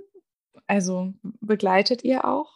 Ja, wir gehen auch, wenn das gewünscht ist von den Familien, gehen wir auch mit in die Klinik. Wir waren auch schon diverse Male in den Kreissälen, auch bei der Geburt dabei. Mhm. Also auch da wieder sitzen wir einfach nur an der Seite und äh, je nachdem, wer uns gerade braucht, Mama oder Papa, halten die Hand und lassen natürlich dem medizinischen Personal ihren Job. Ne? Also wir fangen da jetzt nicht an, irgendwelche Tipps im Sinne zu jetzt press mal oder jetzt lass es oder sonst irgendwas zu geben, sondern da wiederum sind die Hebammen einfach für da und wir sind nur für die Eltern zur emotionalen Unterstützung da. Ja, aber das ist wahnsinnig wertvoll, weil ihr auch einfach in dem Bereich ja auch mindestens genauso viel Erfahrung schon habt wie die Hebammen wahrscheinlich.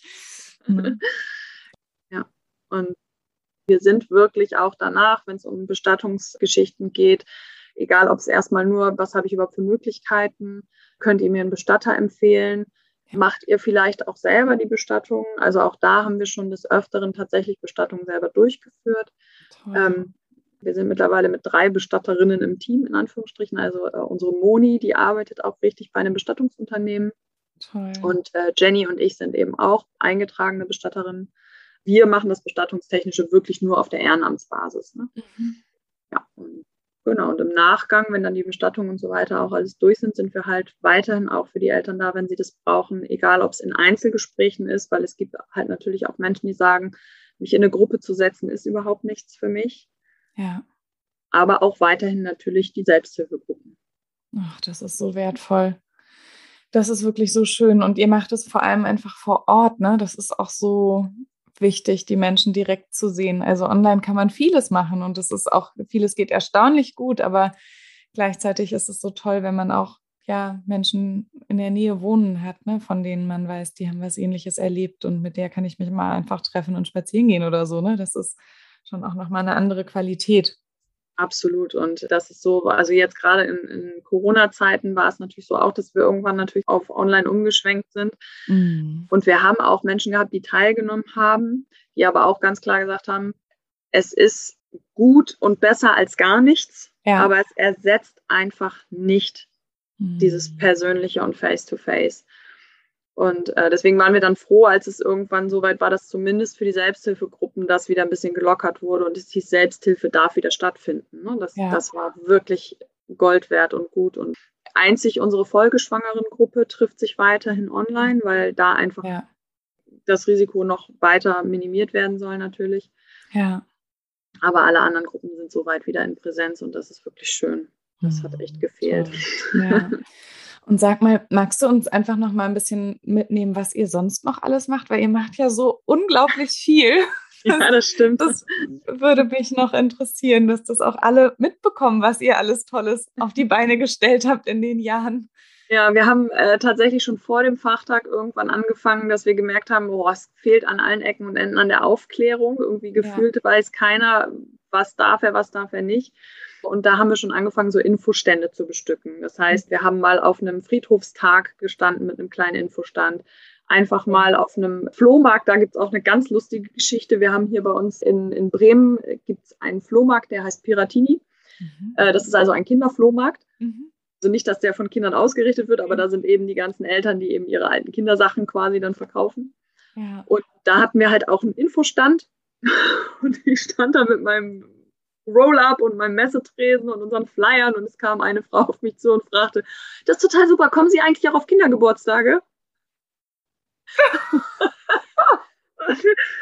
ich habe sie dann nur angeguckt im ersten Moment auch mit einem riesen Fragezeichen über dem Kopf und dann habe ich gemerkt, ah, okay, die weiß gar nicht, worum es geht und musste nee. dann so ein bisschen grinsen und habe dann gesagt, ja, also in der Regel kommen wir eigentlich, wenn das Kind tot ist. Und in dem Moment schnallte sie, an was für einem Stand sie steht und sagte dann auch gleich, oh Gott, das tut mir so leid. Und die war sofort total, oh Gott, jetzt verstehe ich das erst. Ich habe an was ganz anderes gedacht. Das tut mir so leid. Also sie hat sich auch zehnmal entschuldigt.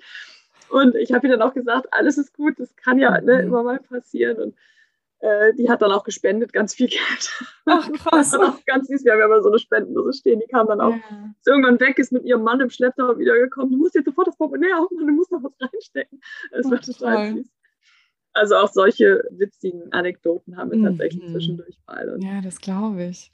Ja, also da haben wir halt vor dem Fachtag, wie gesagt, auch schon angefangen mit der Öffentlichkeitsarbeit, mit der Aufklärung.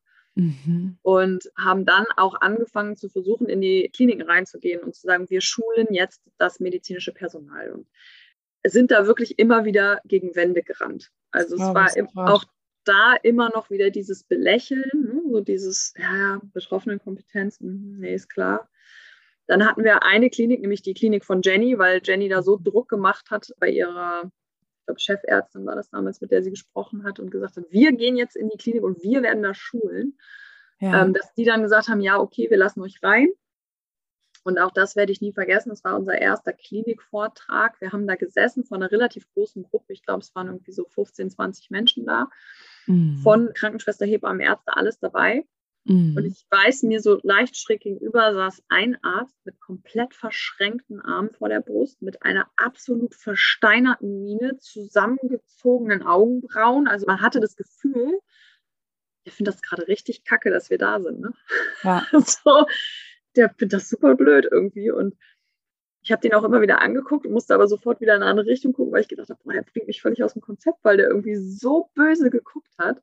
Mhm. Und als wir dann fertig waren, wir haben so anderthalb, zwei Stunden geschult, haben sich dann auch einige bedankt, dann ist man hier und da nochmal ins Gespräch gekommen und so weiter und dann sind wir auch wieder nach Hause. Und eben dieser besagte Arzt musste drei Tage später tatsächlich in eine stille Geburt.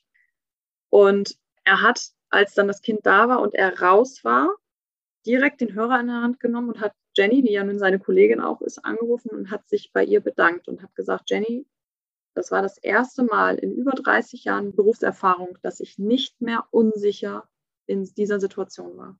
Ich möchte ja, euch wirklich toll. danken. Und das war so, wo ich gedacht habe, krass. Ich habe echt gedacht, der findet uns total doof so, ne? Ja. Ach, wie wunderschön, wie wertvoll. Also wirklich. absolut. Und ja. dann haben wir versucht, eben über diese Klinik, weil die haben dann gesagt, okay, wir machen das jetzt regelmäßig. Also da sind wir einmal im Jahr mindestens und äh, dann haben wir gedacht, okay, mit der Klinik im Nacken kriegen wir vielleicht auch so den Fuß in die Tür bei den anderen Kliniken. Ja. Keine, Keine Chance. Chance. Keine Chance. Wir haben dann auch da wieder eine total witzige Anekdote. In einer größeren Klinik, ich benenne sie jetzt nicht weiter, in einer Stadt, die hier in der Nähe ist, ähm, waren wir schon relativ oft zur Begleitung auch. Und ich bin manchmal ein bisschen dreist äh, die haben dann einen Parkplatz, wo man bezahlen muss und der ist richtig teuer. Ja.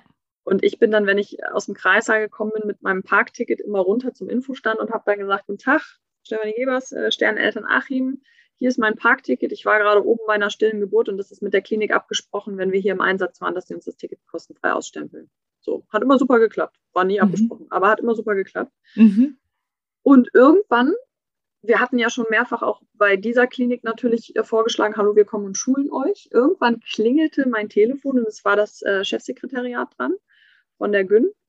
Ähm, ja, Herr Doktor sowieso möchte bitte einen Termin mit Ihnen. Und ich schon, oh, geil, jetzt sind wir endlich drin, jetzt dürfen wir da endlich schulen und so weiter, total super. Hab Verena angerufen, hab ihr den Termin mitgeteilt und wir sind dann wirklich zusammen und total voller Vorfreude mit unseren ganzen Infomaterialien und so da ins Büro reingestratzt. Und er hat uns dann auch begrüßt und hat gesagt, nehmen Sie bitte Platz. Und er hatte gar nicht mal mehr die Chance, Luft zu holen. Da haben wir dann schon angefangen und lalalala und Schulungen hier und da lalalala.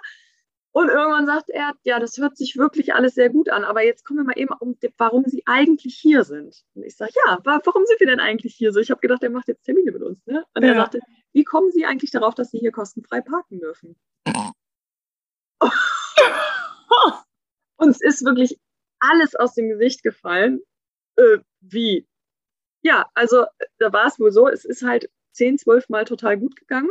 Mhm. Und beim 13. Mal hat eben eine Dame an der Information gedacht, also irgendwie weiß ich da gar nichts von. Es gibt ja auch irgendwie keine Anweisung. Die haben wohl so ein Buch, wo eigentlich alles drin steht und auch da stand nichts drin. Und dann hat sie wohl bei der Geschäftsführung angerufen und hat gesagt, sag mal, stimmt das eigentlich? Und die Geschäftsführung hat daraufhin beim Chefarzt der Gün angerufen und hat gesagt, hast du das angeordnet? Und er hat gesagt, ich weiß da gar nichts von. ja, und wir Mega. mussten dann uns quasi erklären, warum wir der Meinung sind, dass wir am parken dürfen. Und am Ende habt ihr trotzdem einen Termin bekommen für eine Schulung. Das, genau, das Ende vom Lied war, dass äh, wir ihn so vollgelabert und so festgenagelt haben, dass wir gesagt haben, ja gut, meinetwegen bezahlen wir auch unsere Parktickets wieder, äh, aber wir wollen jetzt hier schulen und wir sind nicht gegangen, bevor wir nicht diesen Termin für die Schulung hatten. Toll. Und ähm, dürfen weiterhin da kostenfrei parken. Also das auch. Mega. Jetzt diese Anweisung so. Und jetzt steht es überall ganz offiziell. genau. oh, was und, für ein toller Weg. ja, genau. Und ähm, wir haben dann die äh, Corona-Zeit am Anfang genutzt, weil wir bei anderen Kliniken weiterhin eben einfach gegen Wände gerannt sind. Und Jenny und ich haben dann ein Fernstudium gemacht, weil ich arbeite ja eigentlich in der Veranstaltungsbranche. Wir lagen halt natürlich 18 Monate wirklich brach. Mhm. Und habe dann in der Zeit eben dieses Fernstudium zusammen mit Jenny gemacht und zur Dozentin in der Erwachsenenbildung. So, weil wir gesagt super. haben, vielleicht ist es das, was uns die Türen öffnet. Und tatsächlich, mhm. tatsächlich ist, so? ist es so. Lustigerweise haben wir nicht viel verändert an unserem eigentlichen, an unserer eigentlichen Inhouse-Schulung. Die ist nach wie vor inhaltlich so. Wir haben ein bisschen was an der PowerPoint-Präsentation grafisch verändert, aber das war es auch schon. Mega. Aber es hat einfach gereicht, uns für fast alle Kliniken hier im Umkreis. Also eine einzige Klinik, da kriegen wir weiterhin noch keinen Fuß rein. Ich weiß nicht warum, aber auch das, die werden wir noch knacken. Da bin ich mir ganz sicher. Und jetzt machen wir auch Workshops für geburtshilfliches Personal. Also das, was wir in der Inhouse-Schulung machen, ist wirklich kompakt und geballt, mhm. weil wir da meistens nur anderthalb Stunden, maximal zwei schulen dürfen. Mhm. Und wir aber immer wieder auch das Feedback von dem Personal vor Ort kriegen, die sagen, boah, ich finde diesen Bereich könnt ihr da nicht noch mal tiefer einsteigen und so. Ja, das geht aber eben nicht in anderthalb Stunden. Ja. Ähm, jetzt haben wir eben Workshops, die halt, also es ist wirklich ein ganzer Tagesworkshop, ähm, den wir anbieten. Macht ihr die auch online? Bisher noch nicht. Also wir hadern da noch so ein bisschen mit uns, weil wir einfach sagen, auch da ist dieser persönliche Kontakt total wichtig. Ja. Also wirklich total wichtig. Und äh, wir hätten jetzt kein Problem, wenn jetzt eine Klinik sagt, kommt ihr auch nach München mhm. und würde da eure Inhouse-Schulung machen oder vielleicht auch hier unten, weil wir wollen jetzt nicht unser Personal zu euch hochschicken, äh, mhm. einen Tagesworkshop geben. Mhm. Klar, das machen wir auch. Also es natürlich muss dann Fahrt und Übernachtung und alles natürlich bezahlt werden, ist klar. Aber auch das wäre für uns jetzt kein Problem. Ja. Und ihr seid mittlerweile ein Verein, ne? Ja, genau. Wir haben dann, als es losging mit Jenny und Verena und Friederike und als dann noch mehr dazu kam und so weiter, haben wir dann irgendwann gesagt, es wäre vielleicht gar nicht verkehrt, diesen Schritt zu gehen. Mhm. Denn ja, die meisten, gerade auch großen Firmen, spenden natürlich nur, wenn sie eine Spendenbescheinigung kriegen können, was ja auch völlig legitim ist. Ja. Und die kannst du aber eben nur ausstellen, wenn du die Gemeinnützigkeit hast. So. Ja. Das wiederum geht natürlich mit einer Vereinsgründung einher. Ja wir haben lange, lange, lange immer wieder Pro- und Kontralisten geschrieben und obwohl die Kontraseite viel, viel mehr Argumente hatte, waren die Pro-Argumente viel gewichtiger. So stark, ja, das glaube ich sofort. Und dann haben wir eben gesagt, okay, wir machen es jetzt. Wir, wir, trauen uns das und wir haben den Schritt auch bis heute nicht bereut. Also das äh, hat uns nochmal wieder ein ganzes Stück weit nach vorne gepusht und ja. Und sag mal, macht ihr das alles ehrenamtlich? Das ist echt Wahnsinn. Ähm, äh, bis jetzt ist es immer noch alles ehrenamtlich, weil eben das Problem ist, beispielsweise wenn du jetzt mal ein Hospiz nimmst, ne, das ist ja eine Sterbebegleitung und Sterbebegleitung ist refinanzierbar, mhm. zumindest was die Koordinatorinnenstellen angeht. Mhm. Trauerbegleitung ist wiederum nicht refinanzierbar. Da gucken wir jetzt gerade noch, wie ist es machbar, weil es mittlerweile einfach Dimensionen annimmt, wo wir sagen, es muss einfach jetzt was passieren. Also es wäre zum Beispiel schon total viel geholfen, wenn wir einfach eine Bürokraft anstellen können. Ich meine, ja, ich bin gelernte Bürokauffrau und äh, vieles mache ich auch mal eben so schnell nebenbei, aber es häuft sich einfach und es ist so, so viel geworden. Und da würde es einfach helfen, wenn da jemand ist, der sagt, okay, ich mache jetzt keine Ahnung, äh, mal eben die ganzen Anträge fertig für die Krankenkassen, weil wir können ja als Selbsthilfegruppe Gelder beantragen für Projekte oder auch Pauschalförderung, also zum Beispiel äh, Büromaterialien, wenn wir was mhm. brauchen, Porto und so weiter, das können wir alles bei den Krankenkassen beantragen. Aber auch das, das diese Antragsstellung, ne? Ach, und das, das, dauert, na klar. Mhm. Hinterher sein und dann die genauen Listen wiederum, weil wenn, wenn das Jahr zu Ende ist, dann musst du natürlich bei der Krankenkasse auch belegen, was hast du jetzt alles von dem Geld gekauft und so. Das würde ja auch schon helfen, wenn da einfach eine Kraft sitzt. Ne? Ja wir wollen auch das Team eigentlich noch weiter aufbauen, dass es eben ähnliche Strukturen wie in einem Hospiz gibt. Also dass man eben sagt, wenn jetzt jemand eine Begleitung gemacht hat, weil das macht ja auch mit einem selber was und das ist ja auch ja. anstrengend, ne? Natürlich. Dass man dann locker mal eben ein paar Monate Pause hat bis zur nächsten Begleitung. Also im Moment haben wir wirklich jeden Monat irgendwie eine Begleitung jeder, ne? Und äh, Wahnsinn das muss natürlich auch alles gestemmt werden. Und wir haben alle einen Hauptjob, wir haben alle Familie und wir möchten auch gerne weiterhin unseren Hobbys nachgehen. Ja. ja und, äh, oh, ich ziehe so den Hut vor euch, wirklich. Danke. Und äh, wir haben jetzt auch angefangen, tatsächlich Stundenkonten zu führen. Da geht es auch mhm. nicht darum zu sagen, öh, keine Ahnung, Verena hat jetzt aber mehr gemacht als äh, Steffi oder sowas. Also darum geht es überhaupt nicht, sondern es geht einfach darum, dass wir so oft gefragt werden, wie viel Zeit investiert ihr denn? Was steckt ihr denn da alles rein? Auch von den Krankenkassen. Ne? Also auch da ja. müssen wir natürlich ein bisschen Absolut. Nachweise. Ja. Genau, und so können wir das einfach. Und wir haben uns selber tatsächlich echt erschrocken. Ne? Also in, in den viel, ne? genau in den großen Monaten, also wo viel los ist, da haben wir schon mal so locker 50, 60 Stunden auf der Uhr. Ne? Das ist schon das ist echt richtig viel. Das ist schon Teilzeitjob. Ja, absolut. Ja. Oh, Wahnsinn. Es macht auch Spaß. Es hört sich immer total verrückt an. Ich weiß noch, wie meine beste Freundin damals zu mir gesagt hat, wenn ich dann gesagt habe, oh, ich muss jetzt gleich los, ne, zur Gruppe mhm. oder sowas. Ja, viel Spaß. Und dann hat sie sich immer so vom Mund geschlagen und gesagt, oh Gott, darf ich das überhaupt sagen in der Thematik? Und dann habe ich gesagt, ja, warum? Das Natürlich. ist ja mein Ehrenamt. Und ein Ehrenamt soll ja auch irgendwo Spaß machen. Ja. ja es erfüllt einfach auch. Ich wollte gerade sagen, also ihr bekommt sicherlich auch so viel von den Familien an Wertschätzung und Dankbarkeit und ja, einfach dem Wissen, dass das so sinnvoll ist, was ihr macht, zurück. Ja, absolut. Also von den Familien, also von, von den Paaren selber, auch von den Angehörigen. Ne? Wir haben ja auch ein ja. Angebot für Angehörige zum Beispiel. Und ja, erzähl doch davon noch mal ein bisschen, weil das finde ich ist ja auch so eine wertvolle Thematik, ja. die Angehörigen damit ins Boot zu holen. Ne? Ja, es ist halt ganz oft so, dass die eben sehr unsicher sind. Ne? Wie trete ich jetzt meiner Schwester zum Beispiel gegenüber oder ähm, was sage ich meinem Kind so? Ne? Also meine Mama hat das mal ganz treffend formuliert. Sie hat gesagt, naja, als du klein warst und mit dem Fahrrad gestürzt bist und dir das Knie aufgeschürft hat, da konnte ich kommen und konnte dir die Wunde auswaschen und habe gepustet, ne, das klassische Pusten mm. und äh, habe den Pflaster draufgeklebt mit Dinos drauf und dann war wieder gut so. Ich konnte dich trösten, ich konnte dir diesen Schmerz mm. ein Stück weit nehmen. Sie sagt, und jetzt kommt mein Kind um die Ecke mit diesem riesen, unsagbar großen Schmerz, für den es einfach kein Pflaster gibt und wo ich noch okay. so viel pusten kann, wie ich will und es wird einfach nicht wieder gut. Und ja. dann steht man eben da und man hat natürlich auch, so sagte sie das mal, ein Stück weit die Trauer als Großmama, weil man eben sein Enkelkind ja auch verloren hat, aber zusätzlich auch noch eben diese Trauer, ich kann meinem Kind nicht helfen. Ne? Ja.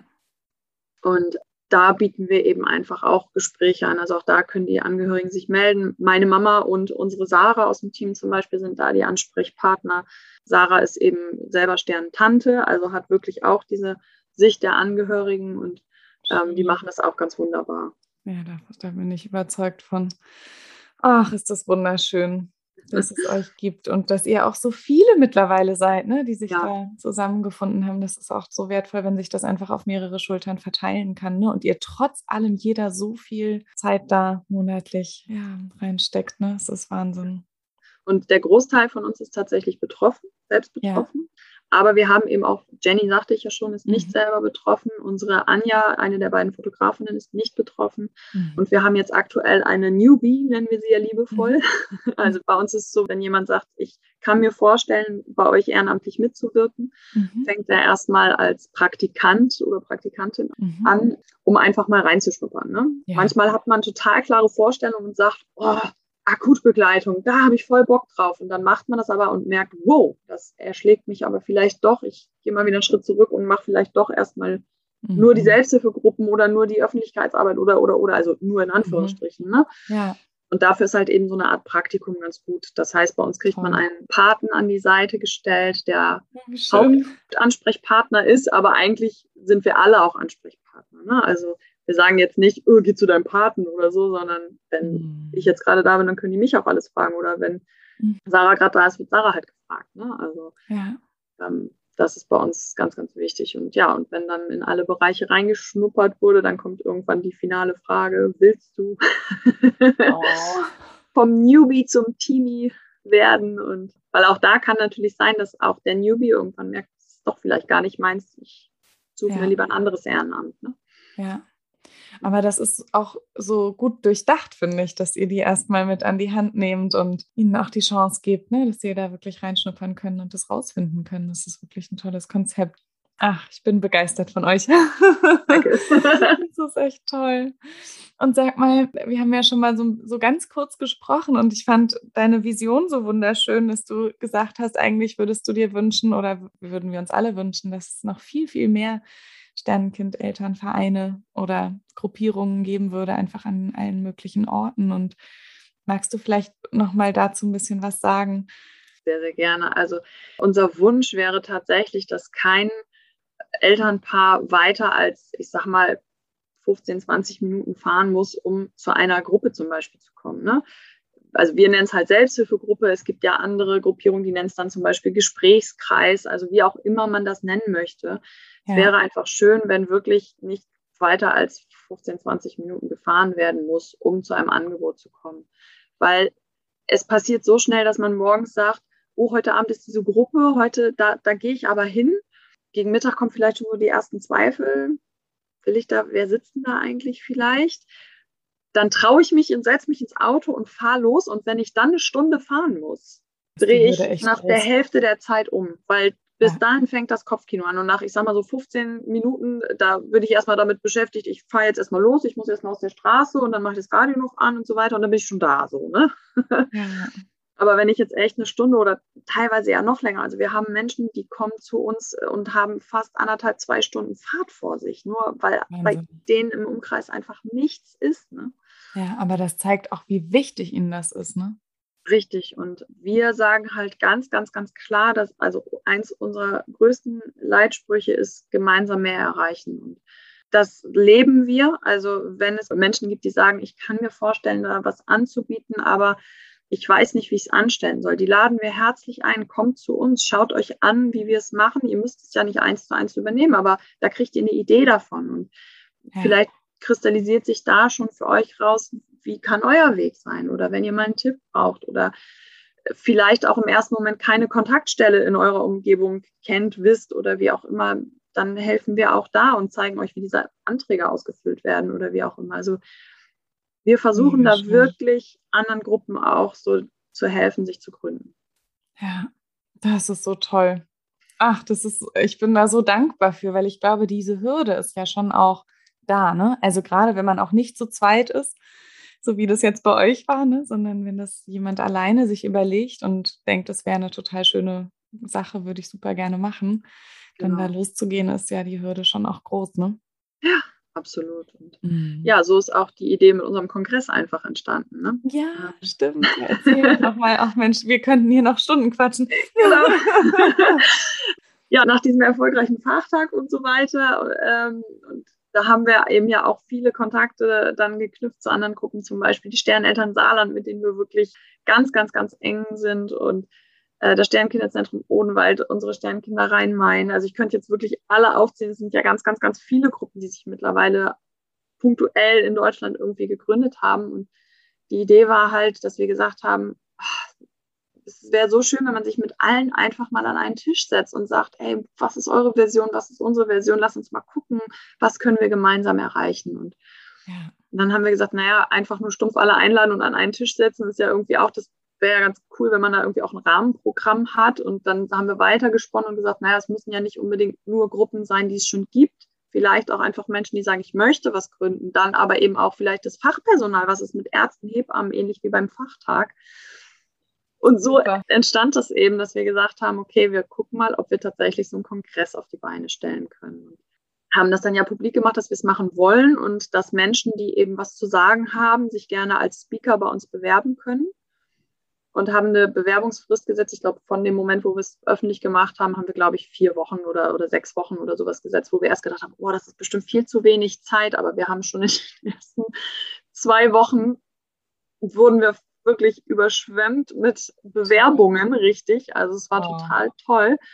Und so konnten wir wirklich aus den Vollen schöpfen und haben ein Programm zusammengestellt ähm, aus elf Vorträgen, drei Workshops, die von insgesamt 19 Speakern äh, bespielt werden.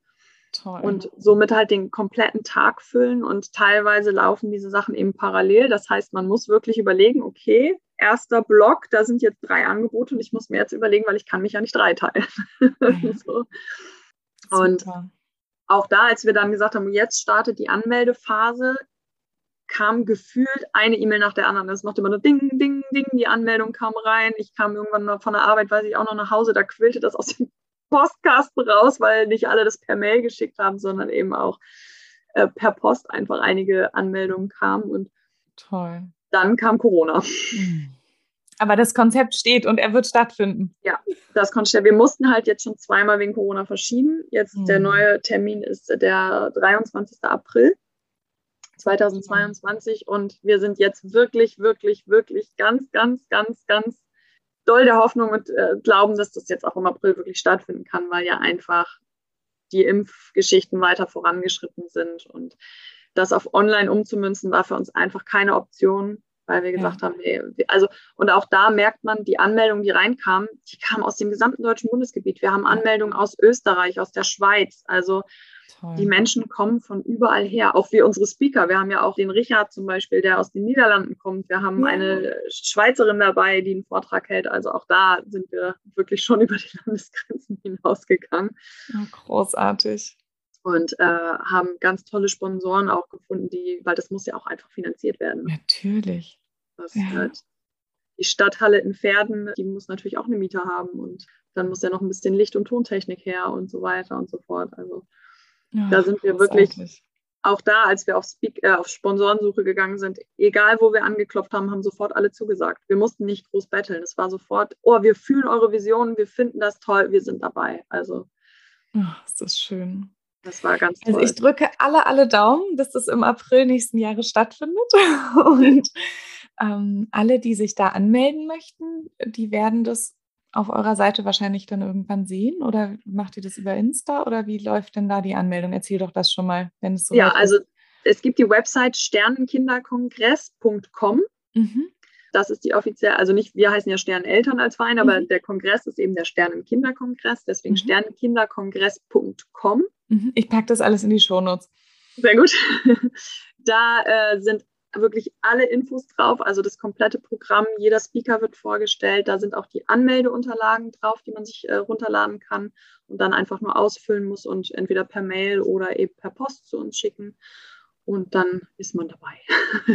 Großartig. Habt ihr eine begrenzte Teilnehmerzahl? Ach, das wisst ihr dann wahrscheinlich erst, wenn das Konzept steht, also das Corona-Konzept und so weiter, kurz vorher oder so, ne? Ja, da müssen wir halt gucken, was Corona dann sagt. Aber auch so sind wir tatsächlich ein bisschen begrenzt, denn diese Stadthalle in Pferden ist jetzt nicht riesig. Mhm. Das heißt, 300 Personen ist wirklich Maximum und wir hatten bis Corona-Stopp quasi schon 150 Anmeldungen. Also da war schon über die Hälfte und auch die sind nach wie vor alle angemeldet und dabei. Ja. Also ich denke, jeder, der da teilnehmen soll, sollte dann vielleicht auch echt schnell sein, weil wenn wir jetzt wieder in die Bewerbung damit ja. gehen, dann kann es sein, dass es ganz fix ja. ist, genau. Und dann schauen wir mal, was daraus wird. Wenn das gut angenommen wird, können wir uns bestimmt auch vorstellen, das zu wiederholen und dann vielleicht auch in einer größeren Location. Und dann schauen wir mal. Aber wir haben gesagt, jetzt erstmal der eine Kongress und gucken, wie wird es überhaupt angenommen. Eins nach dem anderen, das ist doch super. Ja. Aber ihr könnt so stolz sein, was ihr alles in den Jahren schon wirklich erreicht und geschafft habt. Das finde ich wirklich ganz, ganz, ganz, ganz toll. Dankeschön. Sind wir auch tatsächlich mhm. sehr stolz drauf. Ja, ja das glaube ich. Ach, wie schön. Mensch, Steffi. Ist denn irgendwas, was du noch unbedingt, den vielleicht äh, können wir es unterteilen? Also als erstes hast du irgendwas, was du Sternenkind Eltern unbedingt auf den Weg mitgeben möchtest? Ja, seid mutig, sprecht drüber, haltet nicht damit hinterm Berg. Ihr macht euch selber Druck. Also auch, es gilt nicht nur für die ähm, Kinderwunschzeit, sondern eben auch für Sterneneltern. Es gibt nichts, was ihr nicht dürft. Es ist euer Kind. Also wenn ihr vielleicht noch vor dem Gang ins Krankenhaus steht zur Entbindung oder auch zu Hause. Was spricht dagegen, das Kind zu Hause zu entbinden? Holt euch Unterstützung, fragt Hebammen, ob es da die Möglichkeit bei euch im Kreis gibt. Auch da muss man natürlich mal ein bisschen gucken, was, was gibt es da vor Ort für Möglichkeiten. Aber macht es euch so, wie ihr euch das vorstellt und wünscht. Ja. Ach, da sprichst du mir aus, so aus der Seele. wie, wie, schön. Ja. ja. Und, und, und gibt es einen Wunsch an Hebammen und Ärzte? Lasst euch schulen. Also ja. jetzt nicht zwangsläufig von uns, es gibt ja auch andere Angebote. Ich glaube, oder ich habe es ja auch in der Erfahrung schon erlebt, dass solange die Schulungen nicht verpflichtend sind, die Leute, die in der Schulung sitzen, sind eigentlich schon toll und dennoch nehmen sie viel mit. Ja. Und ich würde mir so, so wünschen, dass diese Schulungen verpflichtend sind. Und ich würde mir so, so wünschen, dass für diesen ja. Studiengang Hebamme, was ja nun ist, ne, dass ja. auch da nicht nur das Medizinische angesprochen wird, sondern dass eben da auch die emotionalen Dinge mit einfließen. Ja, auch da sprichst du mir vollkommen aus dem Herzen. Wie schön. Und haben wir irgendwas vergessen, worüber du noch unbedingt sprechen möchtest? Haben wir irgendwas ausgelassen, was, was ganz wichtig ist? Einzig zum Schluss noch, ihr Lieben da draußen, wenn ihr das Gefühl habt, ihr möchtet was gründen und ihr, euch fehlt der letzte Kick, ihr traut euch nicht, meldet euch bei uns bitte, weil wir brauchen ganz viele Angebote. Ja. Ach, wie schön, Steffi. Ich danke dir von ganzem Herzen. Ich danke dir so sehr, dass ich hier sein durfte. Das war wirklich total schön. Absolut. Ich hoffe, dass du ganz viel für dich aus dieser Folge mitnehmen kannst. Und vielleicht entstehen ja tatsächlich schon im Kopf während dieser Folge einige weitere Sternenkind-Elternvereine. Ich finde, Steffi macht da unglaublich viel Mut und ist so tatkräftig als Unterstützung mit dabei. Das ist wirklich ein ganz, ganz großes Geschenk.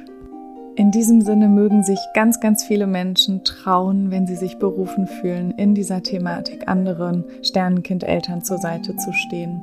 Das kann so einen riesengroßen Unterschied in der Verarbeitung der ganzen Erlebnisse bedeuten. Ich danke dir, dass du so viel Zeit mit uns verbracht hast bei dieser super langen Folge und wünsche dir von Herzen alles Liebe, alles Gute, deine Doro.